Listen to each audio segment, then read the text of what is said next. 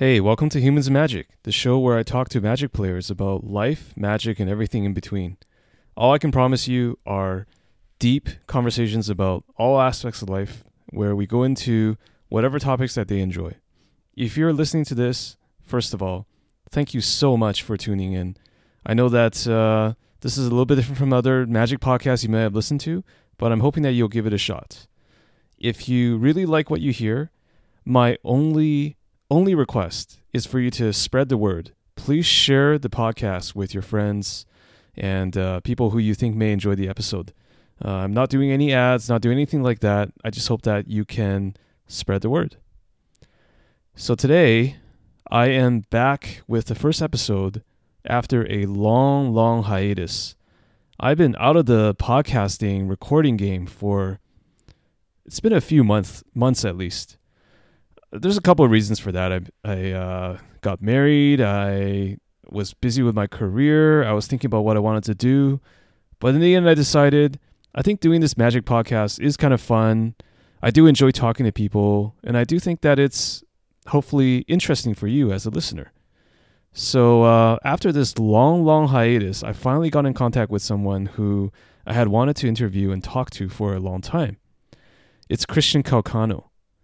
Calcano is this just amazing grinder magic pro, but what you may not know about him is that he's very deep and very introspective. These are things that you don't see, you don't know as you're listening to commentary as you watch him play matches of magic. And uh, even though this is the first time we talked, he came highly recommended from another guest I had on the show.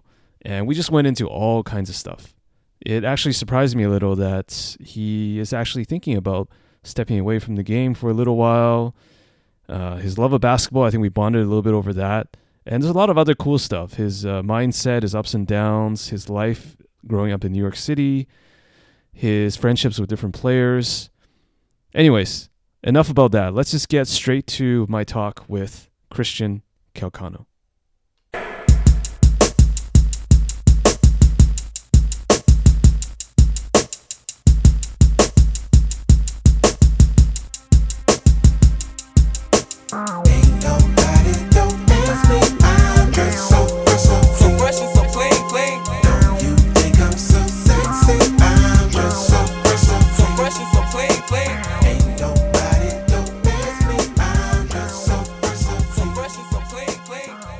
Guys. Today on Humans of Magic, we have a very awesome, accomplished guest, gold level pro, Christian Calcano. Hey, man, how's it going? Uh, not bad. How are you? Good, good, man. I'm just really excited that you could uh, join join us today and uh, talk a little bit about you know what you've been what's been going on with you lately. You know. Yeah, thanks for having me. So uh, whereabouts are you? Whereabouts are you right now? I, I, know it's like super early in the morning for you, so thanks for doing that. I'm just curious, like what part of the United States are you located right now? Yeah, I live in New York City. The big app, yeah, the Big Apple. The Big Apple. So you did you grow up in New York City, or is that just been your home all along? No, yeah, born and raised, man. Nice, nice. So I take it you're a Knicks fan. Unfortunately. we got to talk about the Knicks in a little bit, but uh, yeah, uh, sure. how how how's how have things been for you? Let's just say like this week, because this is probably the first time we've talked. Uh, I just want to get to the, know a little bit about what's been going on with you lately, like just in terms of you know what's been going on in your mind, like anything interesting happened in the past couple days or even the past month or so. Um. Well, I've been thinking a lot about um my future in general you know, in regards to magic and what I plan to do for like, you know, the next X years of my life, etc. And yeah, I've just, you know, kind of come to the conclusion that uh, I need to take a bit of a step back from the game. So that's mostly what I've been thinking about now and just, uh, you know, what to do with my time otherwise and how to best execute that, and yeah, just uh, try and uh, you know, just try and think a little more about my future, which um, how I, did, I didn't right think now, about much. Uh, I'm 28. I'll be uh, turning 29 in, a, in about like five months or so. Okay. And you've been doing Magic for a very, very long time, right? Yeah, like uh, I was first uh, introduced to the game at the end of 2003, and then I started really playing at the very beginning of 2004, and kind of never looked back since then. So, I mean, just looking on the outside, I mean, uh, of course, there's a lot going on in here that, um, you know, everyone, there's a lot going on for everybody. But just looking at your accomplishments and the fact that you had a top eight at the Pro Tour this year, it seems like you should be on a real high. And I, I'm super curious now. You did say that you are thinking about maybe taking a step back and reevaluating possibly. Like, is there something that happened recently or that, or it's just been brewing your mind, like about how you're going to maybe take the game of Magic a little bit differently going forward?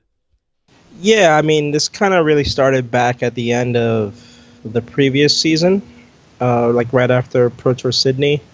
Um, it was a pretty rough Pro Tour for me and, and my teammates, but um, yeah, like you know, I've uh, yeah, I've uh, I've unfortunately like brewed up a, a lot of debt over the years, you know, traveling to so many Grand Prix and stuff, and you know, like going to Sydney, like kind of have to borrow money to get through the trip, and then like the next pro tour after was in Hawaii, which I knew was going to be, uh, you know, yet another expensive place because Sydney was pretty expensive as well. So basically, you know, I just started to come to the realization that, um, you know, I'm almost 30 now, and I kind of need to kind of take control of that part of my life. You know, I can't just keep, uh, you know, expecting it to work itself out. So, you know, because that was that usually was like my mentality was like, all right, well, you know, if I just like win this Grand Prix, I'll be good, or you know, stuff like that. And yeah, you know, I just realized that I can't really think that way anymore, and that I have to, you know, kind of like set a higher priority to uh, secure my uh, future. You know what I mean? Yeah, yeah. No, I totally understand. I mean, you're probably doing something that a lot of people would consider to be the dream, like people who are really into magic competitively. But at the same time, there might be a lot of financial reasons why it not might be the most prudent thing, right? Is that what you're saying? Yeah, basically. I mean, you know, I don't regret anything. I'm very happy with my decisions up to this point. Granted, like, you know, they weren't always the best decisions, and, you know, I would kind of like you know think with my heart rather than my head but um you know i still you know i, I clearly like i love the game and i love the pro tour and the competition and you know i've you know I wanted to try and like be the best and yeah i just um you know i just realized that now i have to like prioritize that a little less and focus on other other things in life right now. So give me an example. I mean, because you're essentially a full time pro slash grinder. I mean, how many hours a week do you spend actually preparing and thinking about and playing in Magic tournaments? Um. Well, the honest truth is that outside of the pro tours, very little. I I don't play much Magic online. Um, I play every now and then, but nowhere near as much as like people might think. Like I probably play on average like I don't know, maybe like five to ten hours a week, um, tops, and um, yeah, I mean I, I I do actually have a job here in New York, so magic, you know, magic is very little. I would say a very small part of my income, you know. So yeah. Would you consider magic a job as well for you? Um, no, not really, to be honest. Um, you know, it's more so just like what I'm most passionate about, and I obviously take it seriously. And clearly, the money that I win every now and then at some events, like it, it just helps get through, you know, whatever financial needs I might have at the time, and helps get get more tournaments, stuff like that. So, but yeah, it's definitely not not my main source of income, and like I don't I don't write articles and or any of that stuff. Um, so yeah, I just you know I just play. You know, I just play because You know, I love to I love to compete on the pro tour, and you know, yeah, that's pretty much that's pretty much uh, that's pretty much what I'm doing. Okay, uh, I, I gotta ask. So, was there some like you, you mentioned that last year in 2016, like you had some trips that they they sounded amazing, right? Because you're going with your team, you're going to Hawaii and different places, you're having the time of your life. Great memories, like you said. There's no regrets around that. Uh, on the other hand, there's a kind of uh, cost of travel and you know taking away from your schedule. I, I, I, presume your time in New York and with your day job, um, and then you win the the G uh, not win, but you top eight the GP uh, this year. It is it is it also kind of a stage in your life where, without kind of putting words in your mouth, I'm just trying to understand where you feel like you've already accomplished a lot in this kind of uh, pro tour scenario. That that's also why you're thinking about taking steps back. Um, uh, first I want to say I think I assume you meant the top eight the Pro Tour this year. Yes, that's right. Been, my, my been, apologies. It's, yeah. been, it's been a while since I top eight a GP, but um, yeah, sorry about that. Um, no, no, no, it's fine, but no, um, not at all. Honestly, um, people, you know, some people might see it as that just because you know, people might be surprised that like, you know, I'm like, oh, you know, I'm taking a step back, etc. Is it because you're done, you know? you're, are you you you've done what you set out to do and no that's that's you know it's definitely uh could not be further from the truth actually because you know I still have uh I still have like the dream of making the Hall of Fame one day because you know uh, regardless of what I do going forward magic has clearly been you know the thing that has had the largest impact on my life you know there's no there's no there's no doubt about that and um so yeah, I definitely want to hopefully achieve the highest honor you can get in the game, which is you know be elected into the Hall of Fame. And you know, I'd also really love to win a Pro Tour, and clearly winning a Pro Tour would help towards that end goal of making the Hall. But um, you know, those are those are like probably the two biggest things that I want to eventually accomplish in my career one day and I think it's also kind of uh, it's kind of tough. Like it's, I feel like I'm guilty of this right now. It's just talking to you. Like I'm sort of judging or creating a narrative of you in my mind that can be different from how you're actually feeling, and so I, I feel like it's it's it's tough. You know, like in life, we always create narratives for ourselves and for other people. You know what I mean? Yeah, yeah, you know, absolutely. You know, like a lot of people, you know, they they might think that uh, you know being a pro a pro player that uh, my life is a lot different than what it actually is. You know, just because you know you see all these guys playing playing all these Grand Prix all over the world, playing these pro tours, making top eights, winning events and stuff, and you know it's great and all, but at the end of the day, um, like being a pro player and kind of you know only only playing tournaments so like not providing any kind of content or any, content or anything like that um, it's quite difficult to make a, a reasonable amount of money you know as a living. So like in even even like the very like best like the top 1% players like even even those guys like clearly, you know, when you have your guys that go on, you know, super good runs, win pro tours and stuff like that, like, you know, yeah, like that's that's a real amount of money right there.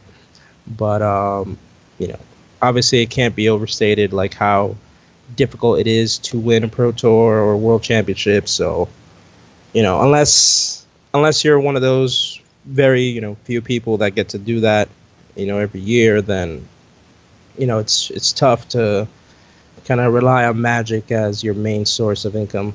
And not to say that people don't do it, there are some people who do it, but when you look at it, there really aren't that many. You know, it's probably like, I don't know, anywhere from like 20 to 30 people in the whole world that get to actually do that. And I'm definitely not one of them. Yeah, you're you're right. I mean, they're probably all doing content creation and trying to monetize off of that. Is, is that something that you've considered as well as being a content creator? Because you come across someone who's very well spoken. Like in the when I was trying to research for this, I I, I saw saw some of the interviews you had.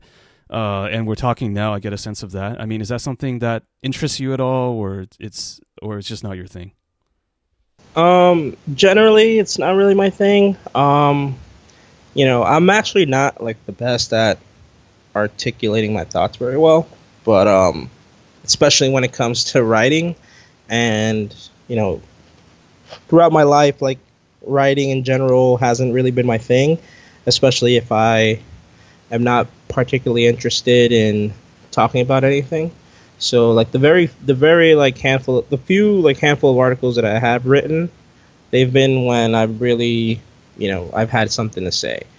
It's like uh, I wrote an article about like blue white like blue white flash like last year, and um, I wrote uh, like a tournament report from like the first Grand Prix I won, and then I wrote uh, I wrote about uh, Doran and Modern like 20 like 13 or something or 2014 and that's just about that's pretty much like all I've done like article wise mm-hmm. so you know very clearly not uh not any real amount of uh content on my end. But yeah it's just generally never really been my thing. Like I don't really like um you know having the feeling of like I need to write this article or something like that you know. I've never you know, like the worst would be for me to kind of like have to force a topic or something and then not be able to produce like a good article simply because you know I didn't really know what to say or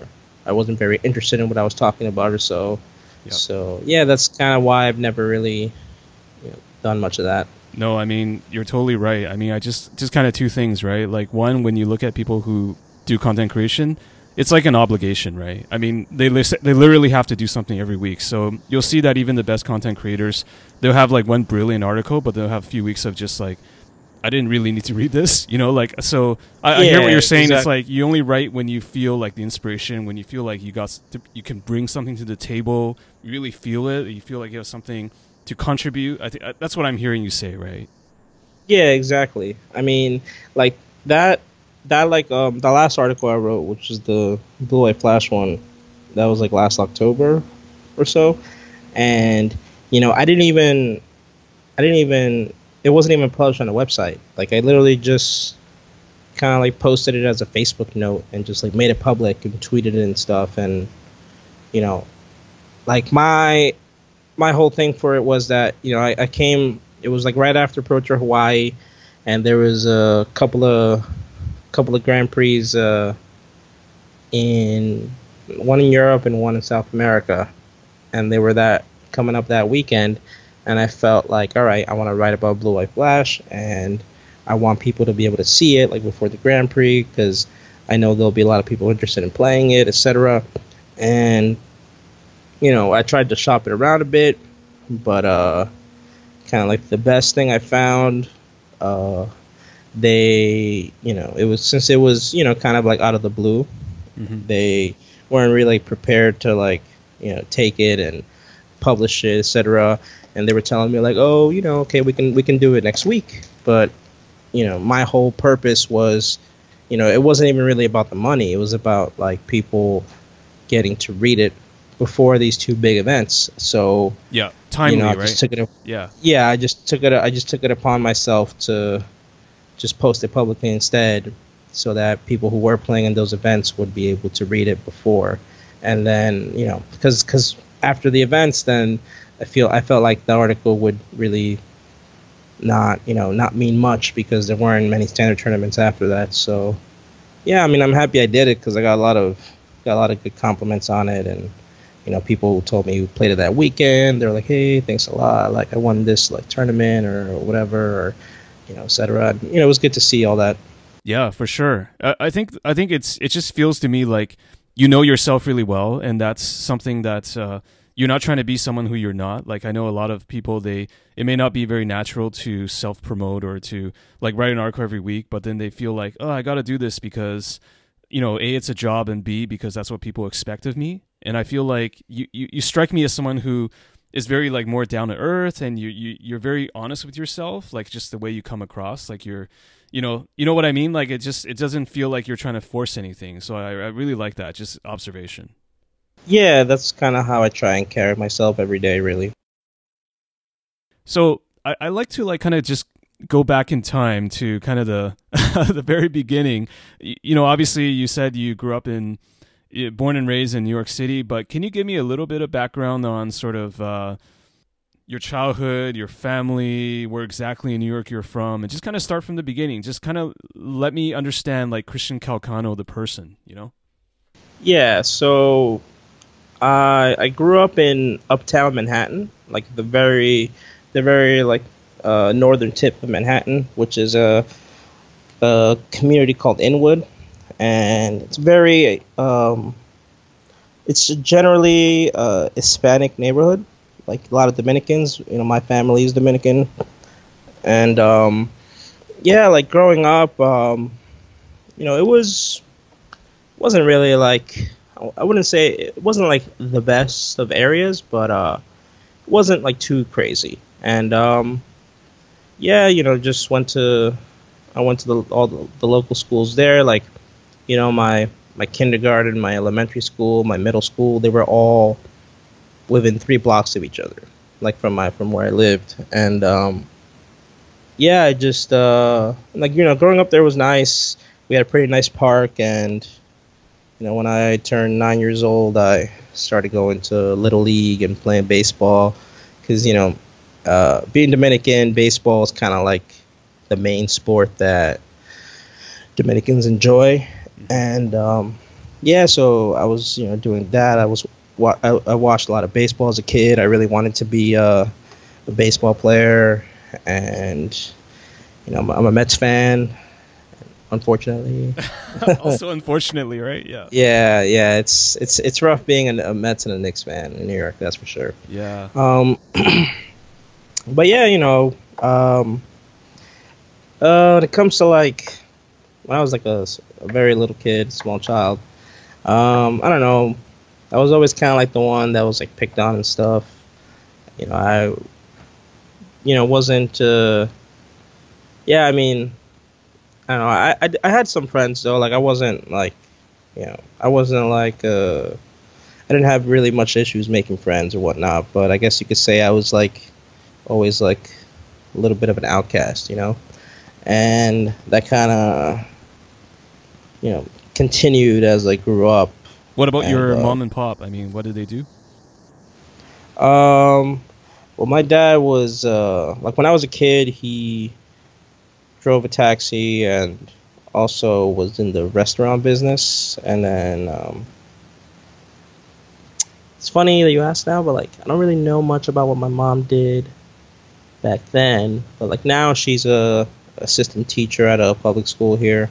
Mm-hmm. Um, but yeah, we uh, you know, I, I grew up there up until I was 13, and then my mom, myself, and my sister, we moved. Uh, we moved away, and we moved to downtown Manhattan, where I live now, mm-hmm. in uh, Chelsea.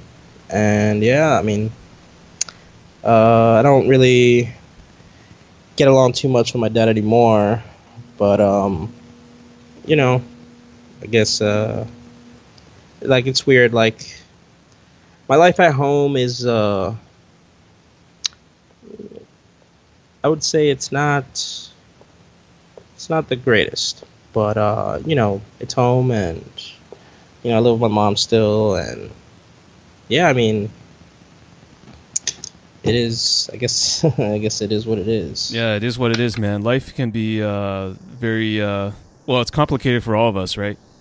Yeah, no, everyone obviously everyone has you know all everyone has things that they have to deal with, of course, and we all just kind of have to get through it as we, you know, level up in life, so to speak. Oh, for sure, man. Uh, so yeah. so you kind of grew up in that area, and you went to school, and you're really into baseball. I mean, what was it like for you, kind of entering high school? And uh, I, I mean, I can kind of understand maybe you were competitive around sports and baseball around that. But uh, I'm just wondering, just kind of moving through the life of uh, Christian here, like, what was high school like for you? Um, well, it was different because high school I ended up actually going to downtown, which is uh, Union Square area, which is like pretty, you know, densely populated area because you know people when people think about New York, you know, obviously they think about like super busy streets, like thousands of people, etc. But where I lived uptown when I was a kid, like there weren't that many people. Like you know, clear, of course there'll be people like everywhere walking, but you know, we're not talking like thousands of people. We're talking about like you know hundreds or, at most or whatever. Because it you know it wasn't like it's not like the most populated area of New York, but um, yeah, like going downtown, like you know I'd been down there as a kid. My mom like she would go like shopping and stuff. I'd go with her, but I was you know it was kind of definitely like kind of a a new experience for me to be like downtown like regularly more often. And then shortly after I started going to high school in 2002 is uh, when we moved downtown permanently, and uh, like towards the end of 2002. But uh, yeah, that's kind of. Was that because of your school area, or was it because of other reasons that your your family moved over there? No, yeah, it was because of uh, we ended up finding a pretty nice apartment down here, and you know my um uh, my mom had been looking to move us out for a while, and yeah, as soon as she found that apartment, she just took us, and you know, we went, we were on our way. Nice. Um, yeah. Yeah. So, uh, do you remember like what were some of your favorite activities back then? Maybe hobbies. Uh, it doesn't have to be magic, but I'm, we can talk about it in a second. But uh, just, I mean, I really want to get get a chance to know like kind of what what what your time was like there. Like, what did you like to do? Like, did you go to class all the time? Do you have any favorite teachers? You talk, you like, talk, you talking about high school? Yeah, yeah, just in high school. Um, well, high school was kind of tough for me. Um, my freshman year was pretty good. Um, you know, I um, I started playing. Well, so before I, right before I went to high school, so when I was still living uptown, there was this uh, game store that I went to. Um, and it wasn't like a game store, you know, you have like tables and stuff. It was just like a, a re, kind of like a retail store that, or a wholesale store that sold like cards and stuff. And, you know, I started, I started playing Yu-Gi-Oh at the time, but I didn't really know how to play very well. Uh, just kind of like like the cards from the show and stuff. And um, yeah, I um, but I started to play a little bit, and then when I went to high school, you know, I ended up meeting other people who played as well. And then they told me, one of them told me about this store that was only a couple of blocks away, which is called Forbidden Planet. And this is a comic store. And back then they had like a lot of Yu Gi Oh tournaments. So that's kind of how I first really got into uh, competitive gaming. Because like when I played Yu Gi Oh back then, you know, when I still lived uptown, like, you know, no one really knew what they were doing. Like I didn't know what I was doing. Mm-hmm. Like so, like, while I was a competitive person in general, you know, because of sports and stuff, I didn't really have much of an idea of how to play. But uh, going there, you know, meeting new people, talking more about like, you know, the game and stuff. That's when I really kind of started to figure things out, and, and that's when I decided that I wanted to get more competitive in it and played it, started playing tournaments, stuff like that. Um, but yeah, that's mostly what I did uh, my early years in high school. Mm-hmm. You know, I just played Yu-Gi-Oh and stuff, and started going to tournaments like all over the city. Didn't really like travel very far at that time. Just mostly, just mostly like Manhattan, Brooklyn, etc., Bronx. Mm-hmm. But um, yeah. Uh, other than that, though, um, I was still actually playing baseball back then, but like uptown in my old neighborhood. So I would go after school. I would go take the train all the way uptown, like probably like about like a forty minute ride or so. Then I would like playing games, and then I would come back home. Um, but yeah, like, um, yeah, high school wasn't the best for me either. Like my, like I said, my freshman year was good. I did mm-hmm. pretty well in school, but then towards the end of my sophomore year, I started to like lose motivation. Mm-hmm. I didn't really really want to go much. I would like start skipping school. Yeah, magic's then, more fun, right? Yeah. Or baseball, magic, these um, other things. Not yeah, yeah. I wasn't I wasn't really into magic just yet at this point. Okay. Um, But But you're just um, not motivated to go to class. Like you're are you just wondering like what's the point of it and all that stuff or Um, yeah, more or less. Like, I, I it, it was I don't know because it basically. Uh, I just I'm the kind of person that like when I'm not very interested in something, I don't like I don't I don't I kind of like don't want to be told that I have to do something Mhm. when I have not much interest in it. Um, so that's kind of why I stopped. I started to like stop going. Um, and yeah, like you know, uh, I started to learn how to play Magic as well, and then like I would also play Yu-Gi-Oh, but I didn't really stop going to school because of like card games at Mhm. all. I just you know you stopped going to school like, because of school, interest. right? Yeah, yeah. yeah, I just like lost interest in just you know going to school and all that. So I would say that was mostly like my junior year was like pretty bad. Like my junior year, I would rarely ever ever show up, and uh, let's just say my mom wasn't happy. yeah, Yeah, I think no mom is ever uh, ever happy if uh, her son or daughter doesn't go to school, right? It's just one of these. yeah, things. definitely. Yeah. Yeah, absolutely. So what what after what happens after that? I mean, you you lose interest in school, and and then what happens? Well, you know, I ended up. Uh, uh, they recommended I take night classes, just because they felt like that would probably be easier. Um, and it did. It ended did end up being that way. Um, you know, like, you know, I didn't have the issue of like, you know, getting in late or so, because that's kind of how it started. You know, I would start like getting in late, and then, you know, and then I was just like not going at all. But with night classes, it was a lot easier, and you know, a lot of people there were kind of in this on the same boat as me. You know, like I guess they they just weren't really very interested, and maybe night classes would help out and stuff. And yeah, I, I did that for like a couple of years, and then I finally ended up graduating. Like, I want to say when I was like 18. So I, I guess age wise, you know, it didn't really take me much longer than normal to graduate high school, but yeah. You know, I just kind of took a different route. Yeah, yeah. No, we all have different different paths, right? That's for sure. Yeah, yeah, for sure. Okay. So you graduated from high school, and is that is that around the time when you started to get into magic, or did you like go do post secondary stuff? I'm just just wondering. Yeah, no, because I, I started, like I said, I started getting into magic like for real, like in 2004, Mhm. and I want to say graduated high school in like 2006, around there. Oh, yeah, I like see. 2006.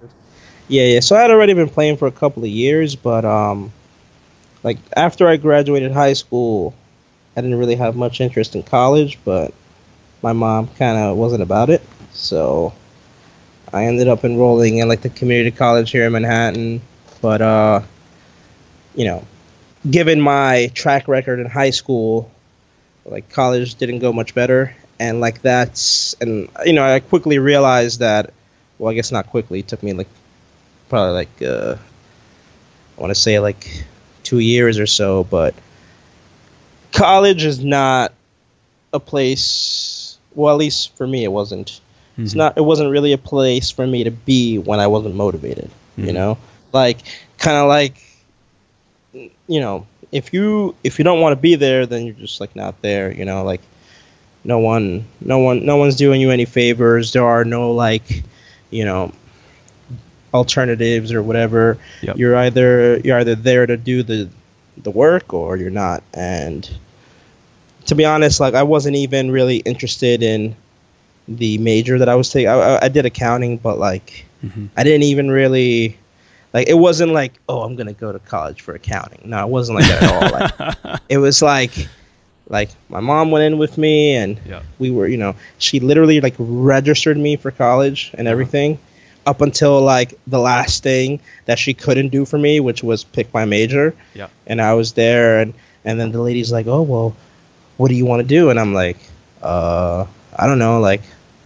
I like math, and then she was just like, "No." She's like, "No, well, how about I was like, how about accounting? And my mom's like, oh yeah, accounting. Cause like my mom. Oh yeah, that My sounds mom- my- respectable. yeah. Yeah, like my mo- my mom did accounting. Like she went to school for accounting, Yeah. but she didn't really. She didn't uh really get a job doing that, but um, but yeah, like. I was like, yeah, I guess that has numbers and stuff. I'm, I guess I'm about it, but I, I really, I really wasn't to be honest. And yeah, I just kind of I like I like I stopped going to college because, you know, didn't really wasn't really uh, motivated. Was like withdrawing from a lot of classes and basically like I just my my heart wasn't in it. So I decided to leave, and like my mom realized that, and she was just like, "Yeah, like Mhm. you know, if you're if you're not like if you're not gonna really do much, then Yeah. I'm not really gonna stop you." Yeah. Um, she knows you, right? She knows where your where, where your mind is at. Yeah. Yeah, at that point at least. But um, yeah, and that's kind of like when I started playing a lot more. Um, So let Yeah, me stop you there for a second. Uh, Yeah. So you did two years uh, in accounting, and uh, by the way, my mom also studied accounting, and she ended up also not using it at all. Um, I, I think she it was a big regret for her. Anyway, that's that's that's enough about my mom. Uh, but there's some similarity there. Uh, and, Yeah. But I'm just wondering, like in the two years that you did there. Did you meet any interesting people? Did you like was it was any of it interesting for you like other than just going to class that that, that part? in college, Oh, yeah, yeah. Just just while the two years that you you, you did you meet Nah. anyone interesting or anything Liter- interesting come up? uh, literally no one, honestly. Um, just like I ran into a girl that I used to go to high school with, who I you know I was like, like in the like I want to say like my sophomore year, uh, I would say I, I was pretty close with her and another girl. Um, like I was like in the first two years in high school, I I, I, I did have like, you know, good amount of friends. But then after junior year, when I kind of like disappeared, like those friendships kind of like fell apart Yeah. and then I ran into this girl in college a few years later. But um, yeah, like we didn't like our you know our relationship never really picked back up or anything, and you know like the people because the thing is like the people at the community college at least I don't know I don't I don't know if this is the case for all community colleges, but the one the one here in Manhattan is just like people didn't really you know like no one really wants to be there. You know, it's kind of like uh the gateway to like other colleges Mm. because I actually had um like uh yeah forgot to, forgot uh forgot to mention this but um I was actually planning to go to John Jay which is like a criminal justice school Mhm. uh, criminal justice college here in New York um and I and I got accepted um how, but I didn't graduate in time, and it took me like uh, basically it took me like one extra semester to graduate high school. Um, and then when I came back to John Jay and was like, "Hey, what's up, guys? I got my high school degree. What's good?" And they're just like, "Uh, no, like, uh, you know, you're like the I guess like the GPA was like raised or what, like the requirement to get in was raised, and so they couldn't like accept my deferred like Oh acceptance damn. or whatnot." That's that's rough. So they're Yeah. like, yeah, you have to go to another.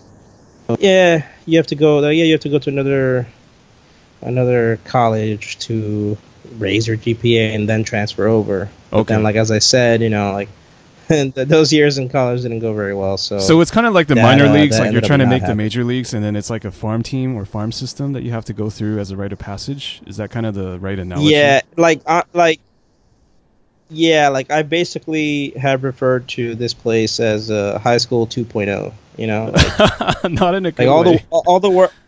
All the work was like fairly easy, but yeah, you know, like just like no one really wanted to mind-numbing work that you have to go through. Yeah, and it was like you know some of the classes, like like for, for example, like English class, like it, took it took me a while to like pass English because I, I I generally dislike reading and writing, Mhm. and my teachers weren't the best. Um, I had one professor though, like because it took me three tries to pass like the first English general, and but the third professor, I, I don't I don't remember his name, but man, he was just the best. Like he just made the class super enjoyable. Mhm. He basically just knew how to get everyone like engaged and like you know basically he knew it's just like look like people don't want to like talk about book X or whatever. They just like want to talk and write about the things that they enjoy. So he kind of like just found a way to get everyone to do things like that, uh, which was great. And like he, you know, it's like whatever, whatever like the best, you know, score that we got like on a paper or whatever, like that's what he counted towards the grades, and then of course like the exams and all that. And you know, I passed his class pretty easily and then he had a, a set. He had like a, a, class as well in the like uh, the second English, like two, like I guess English 201 or whatever. Um, but like naturally, like his his like second English class like filled up pretty quickly. Yeah. Because uh, like you know everyone I guess who had him in like English 101, they all knew he was great, so everyone like always tried to get him. And then um, so I ended up not getting in his class and when I got to English 201, I got a different professor, and this guy kind of like basically, he basically just like put the nail in the coffin for me, because mm. like, I like I don't I don't remember his name either, but kind of like the last straw with him was we had to write one day. He was like, "Hey, um, all right, everyone, write about something." Um, write about something that like you want to write about, like you know whatever, and I go, okay, this is great. So I started like writing about games and stuff, and you know like card games, etc., etc. And he like, uh, I, I think I don't remember if he like started to read out, like read aloud, like the like what wrote or whatever, or he asked us to read or whatnot, or if he read it himself. But he started. I remember he started reading mine and he sees that like I'm writing about games or whatever, mm. and he was just like, he was like, oh, what what is this? He's like, what what is it? This this this is kid stuff. No, you, you can't write about this. And like when he said that, I kind of I just like, uh, this is over. I just was yeah. like, what? Well, I mean, like I'm, I'm done here? with this. Like, guy. is this That's like, right. like how, like, like, like, like, uh, like, like, you know, like basically, who, who, who are you to tell me, yeah, you know, what you know like what like something that means something to me like you know like you, you tell us to write about something that we want to write about or that we care about and then you just like kind of like just make fun of it you know trash like seriously yeah like yeah so i was just like yeah I'm, I'm i'm i'm definitely done with this class so you know that was that and then yeah then i eventually like left college altogether and mm-hmm. I guess that's when the magic started you know yeah, yeah. That, no, that's a nail in the coffin, right? No, it's uh, yeah. it's it's crazy, like to think about like how much of an impact authority figures have on us. Like it's not just our parents, but also teachers, right? Like for you, you described like a really good teacher and a really bad one, and the really good ones can really, really change people, but the really bad ones, unfortunately, can also change people. So. yeah, it goes. It works both ways for sure. Yeah. Oh man, that's. uh But that's life, right? It's just we all have our ups and downs. Yeah. Oh, absolutely yeah, yeah, yeah. So I guess I guess at that point you're sort of okay. I, I, can dedicate myself more to Magic. I mean, and you said you played at uh, Forbidden Planet, was it? Yeah, that's when I first started. So this is like back during high school. Uh, okay, so it's been a number store. of years. Yeah. Yeah, and they had they had like uh, uh, tournaments or whatever, like Yu-Gi-Oh tournaments, and then you know, meeting people there, they're like, hey, you know, there's this other store. It's called Neutral Ground and it was actually not too far from where I live. Okay, I've and heard I was of like, that oh, one. Let's go here. And, I mean, yeah, for anyone who has, I mean, yeah, like neutral ground, even to this day, like yeah, that's there the are people who there are people who you know weren't even around back when it still existed, but they have heard about it in some in some way. But yeah. it was basically just like the mecca of New York Magic, you know? Like yeah. it was the store like that like you know, ob- obviously I didn't know this at the time, but like cuz especially like when I started going there like not all these players were really playing there anymore, but like that's where like you know, like there like there are Hall of Famers that played there like back in the day, you know, like sure. Jon Finkel. It's, it's like Madison Steve Square Garden for Magic, like etc. Yeah. yeah, it basically. Um, but yeah, it was just to this day it was still like the best store I ever got to go to, and yeah, like So so tell me about that a little bit. Like you you went in there and obviously you just started crushing people, right? yeah, not quite, but um, yeah, like that's when I like it was around that time that I started to take Magic more seriously, and I still played uh, Yu-Gi-Oh alongside Magic um, throughout like the first like few years that I played, but uh, it wasn't until like I turned 17 that I really that I decided to stop playing Yu-Gi-Oh altogether and just focus mainly on Magic. Um, and what was the what was the magic set back then? Like, did you start playing constructed right away and and or type two? Uh, um, yeah, a little bit. Um, like uh, like the fir- one of the like the first like big tournaments that I can remember playing in was the Darksteel pre-release in 2004 and Neutral Ground. They had like a midnight pre-release. Like they always had like the biggest midnight pre-releases. Like their midnight pre-releases were like 150 people on average, you know, and um, yeah, like that's kind of it's kind of what uh got me going in that. Um, so how did you?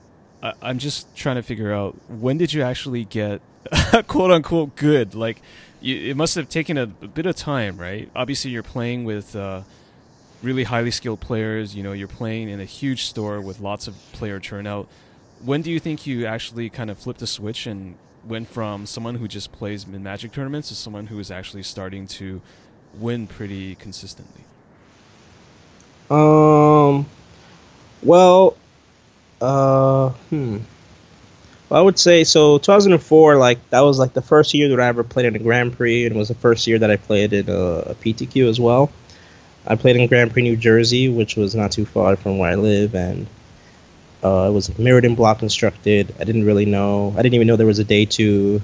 I like started six one, mm-hmm. uh, and then like lost the last couple of rounds in kind of heartbreaking fashion or whatnot. But yeah, then like uh, a few months after that, I played in my first PTQ, which was a limited one, and I made it all the way to the top four. And I was, you know, I was pretty excited. Like, like you know, a lot of the guys who who I played with back then you know, they were all like pretty happy. They were like, oh, like like at first they couldn't even believe that I made top eight, and you know, it was it, was definitely quite the ride. And I was just like, oh man, yeah, I definitely want to keep doing this. And then uh, it took uh, it took a lot longer than you know I had anticipated it would take for me to finally qualify for a pro tour. But um, yeah, like it's weird. Like for me, there wasn't really. Um, you know, there's no, there's nothing I could pinpoint to be like, there it is. That's that's when like my game got to the next level or whatnot. You know, like, um, like being competitive and like having played like Yu-Gi-Oh competitively, um, I kind of was like competitive from the start in Magic. So, you know, I guess I didn't really like have to go through like too much. Like I, I never really played casually, you know. Like yeah. the only thing like casual that I did, as in like not sanctioned tournaments, would be like drafts, which definitely like neutral ground, like, and especially back in the day, like there was a lot of drafting, and um, yeah, like um, drafting with with players there was always good, and uh, I remember like I, I got like I got really close with like everyone who worked there. And you know I, I kind of like started to I, I want to say I started getting better through like drafting with the players there, especially like the older players who you know they they might not have been like very competitive or whatnot, but uh, you know they had been around for a while and just like learning from them, like like people like like Brian David Marshall, you know, mm-hmm. who's clearly like a very big name in the in the Magic world. Yeah. Like I want to say he he was like if I if I had to like say like one person who kind of like like and that's the thing though like there's just like infinite infinite people that I've come across mm-hmm. like from the beginning till now you know who, you're learning from everybody right you're just absorbing you know who all stuff. yeah who all definitely played a part in me becoming like the player that I am today but like I want to say like overall like BDM it's probably like number one because he he's the one who like got me like drafting with uh, you know like the you know like the older players on neutral ground, and he eventually he's eventually got me uh, into like drafts with like at Jon Finkel's apartment, like with uh, like the really like old New York players and stuff, and you know he's he's seen me come up from like the very beginning, you know, from like I was just this you know 15 year old kid, like kind of out of nowhere, like started playing like all the like Northeast PTQs and stuff, and then started going to Grand Prix and stuff, all the way up until now, you know. So there's Yeah. like one person that I would say like kind of really helped me become like a better player. I would definitely have to say it was him. And what's he like as a person? Um, I mean, he's just great. He, uh, you know, he talks a lot and he's a really funny guy. And yeah, like he, he was always kind of like, uh, like I always kind of saw him as like a dad too, you know, like, you know, not, not in the sense of like, you know, like he, it's not like, like he didn't like drive me places or anything like that, but like, I don't know, like he was just always, uh, you know, I don't know.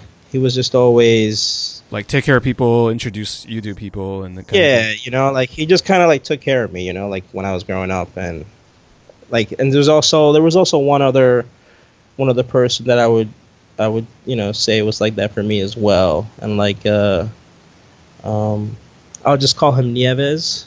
You know that that's kind of like how he liked to be called, but um, you know he was also like one of the people at Neutral Ground who he had worked there, and he he actually you know he started like he he's actually one of the old New York guys who played Magic like in the 90s and stuff.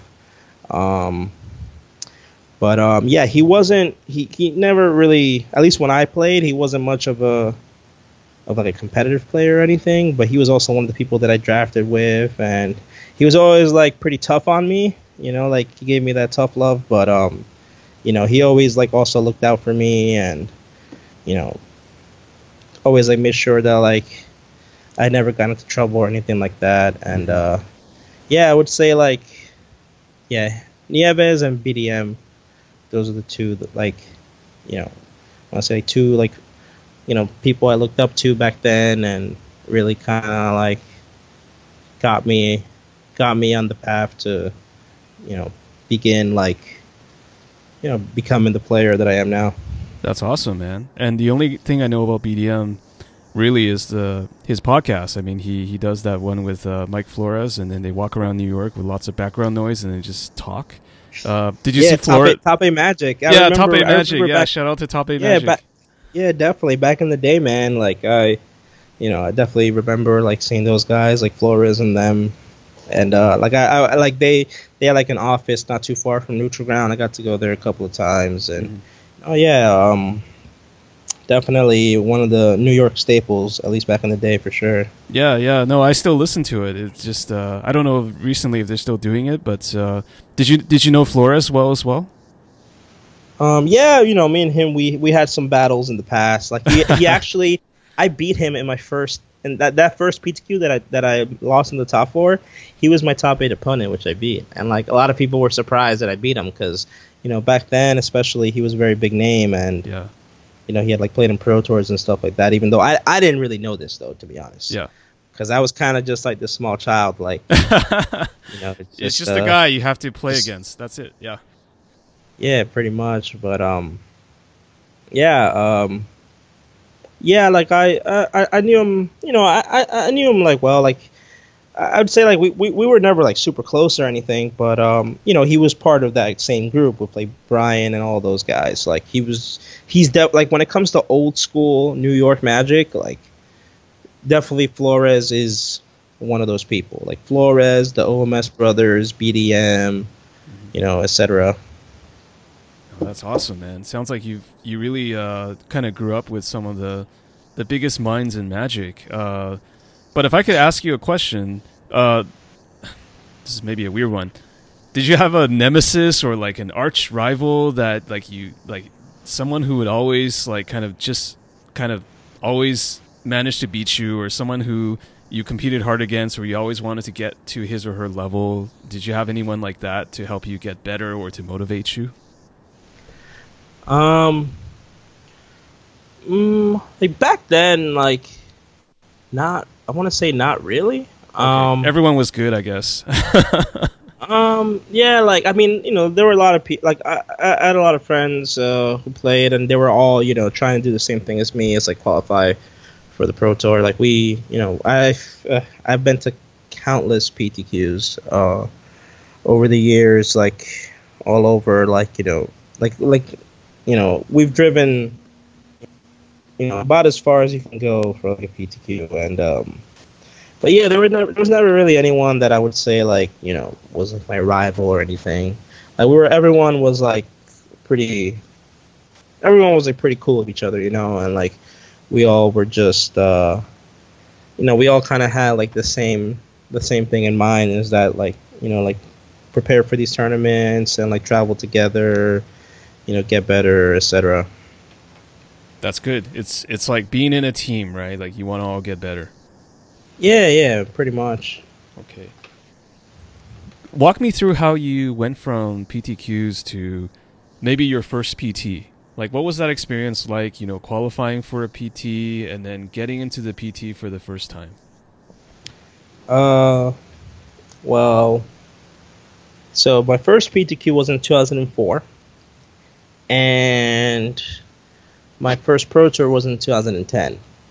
So it took me a very long time. Uh, took me almost 100 PTQs and 20 Grand Prix before I finally got my first my first shot. Um, yeah, like then this is back when um, this is back when Grand Prix top 16s qualified.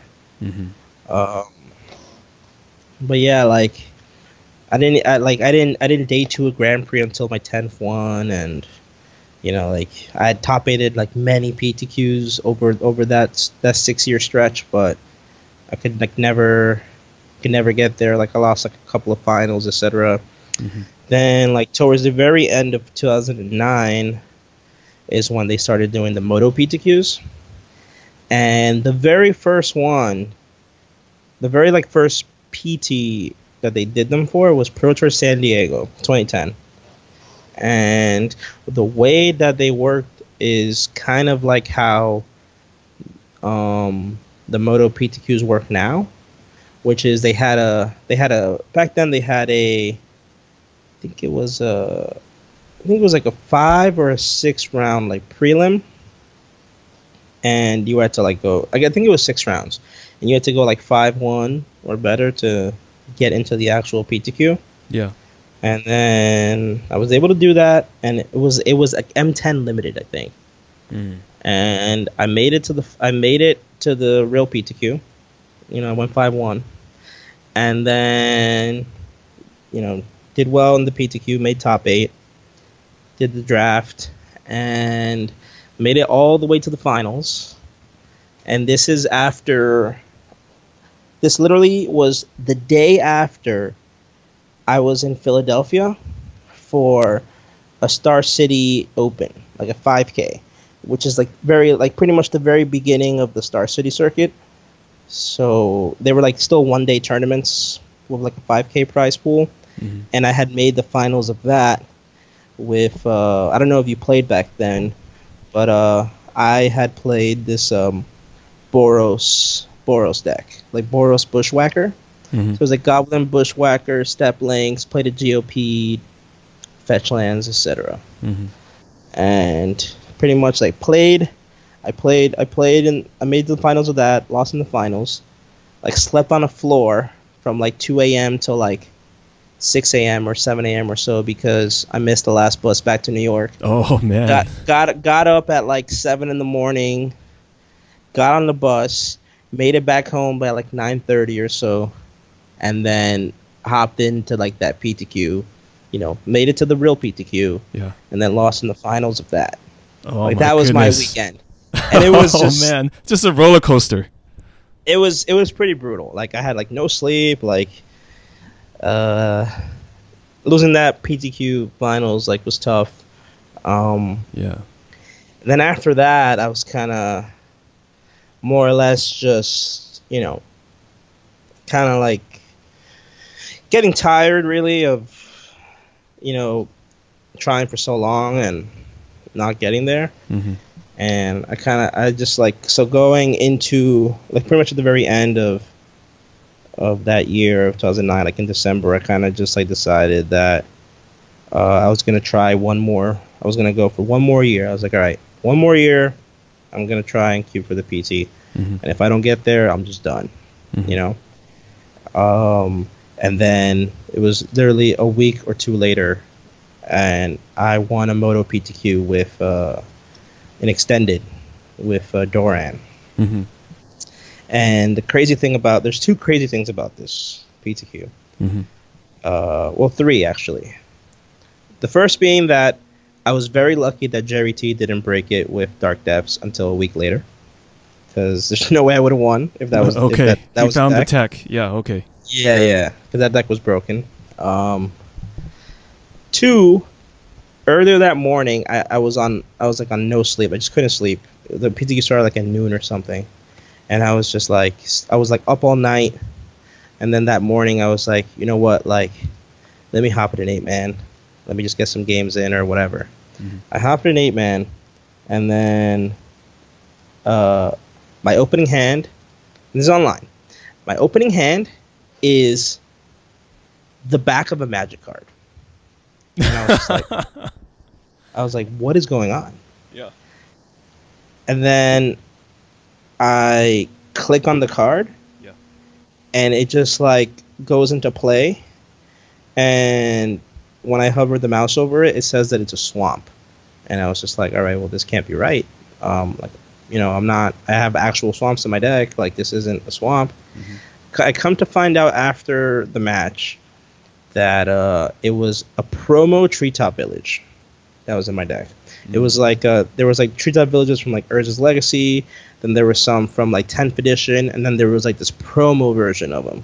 So apparently the promo Treetop Villages were bugged, and they just kind of popped up as like backwards magic cards that were swamps. Mm. So I after finding this out, I immediately go online. You know, I immediately like go and trade and find like non foil, like just regular 10th edition treetops. And then they played another eight man. Those are fine. I'm like, okay, Yeah. this is a good thing that I that I fa- figured this out before, you know, before um before the tournament started. Then I played in the tournament and made made top eight at seven and two. Yep. and you know ended up making it to the finals. And i was playing against deck with like Ranger of Eos and stuff. And it's like the third game. Like and i was playing against i was playing against this uh my opponent's name.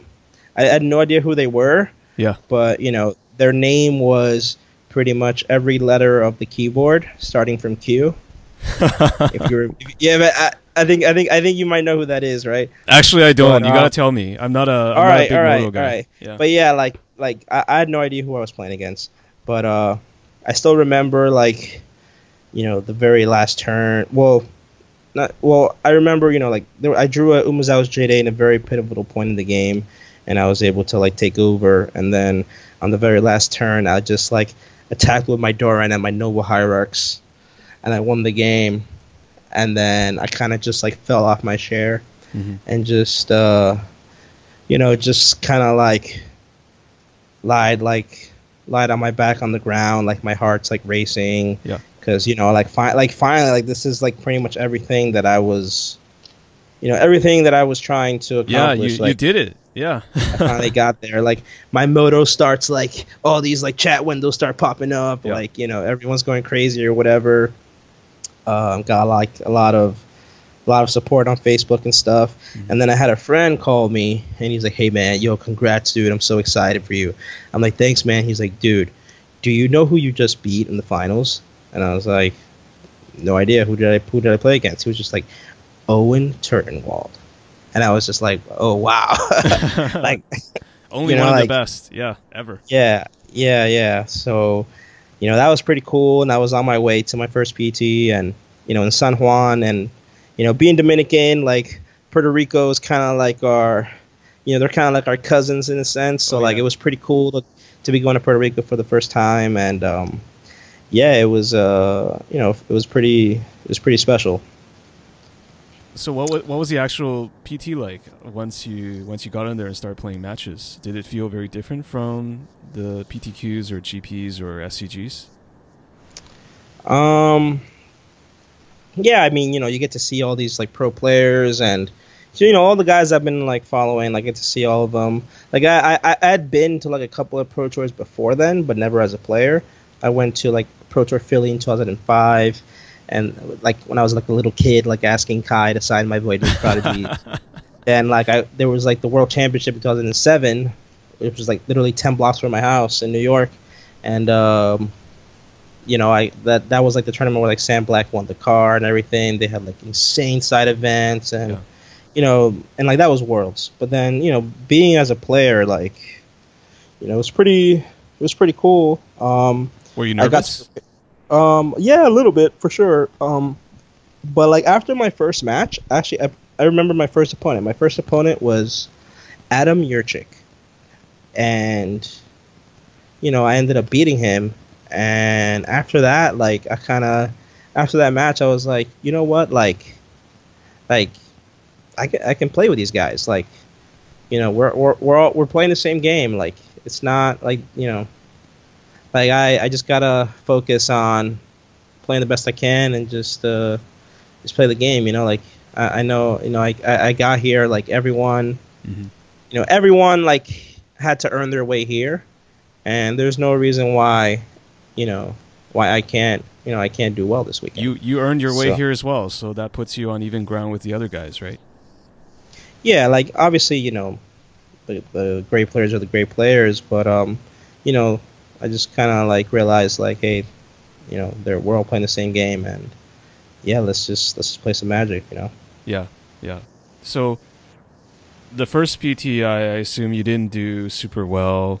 I mean, you obviously leveled up just by actually getting to the PT, but having played so many PTs now, do you think there was something that you have to change in terms of your mindset, in terms of your preparation, in terms of your visualization, whatever it is? Like, I'm just wondering, not ever having been at that level, uh, how did you level up or stay at that level now that you now that you had a now that you're a regular on the PT? Like, what what did you have to do? Like, and what did you have to change about yourself, if anything? Um, well, as I got older, you know, playing on the PT throughout the years, like, you know, I, I kind of like, you know, began to realize that, you know, I couldn't really focus so much on the things I couldn't control, and basically, like, I like it, it wasn't really until 2012. So like I had already been on the Pro Tour for a couple of years, and I already had like a Pro Tour top 16 and everything but like I didn't have a Grand Prix top eight to my name. Um, and then I want to say like it was right after the low, like pretty much like the rock bottom of not only my Magic career but like my Pro Tour career. I mean my my my want to say like probably like my life as well.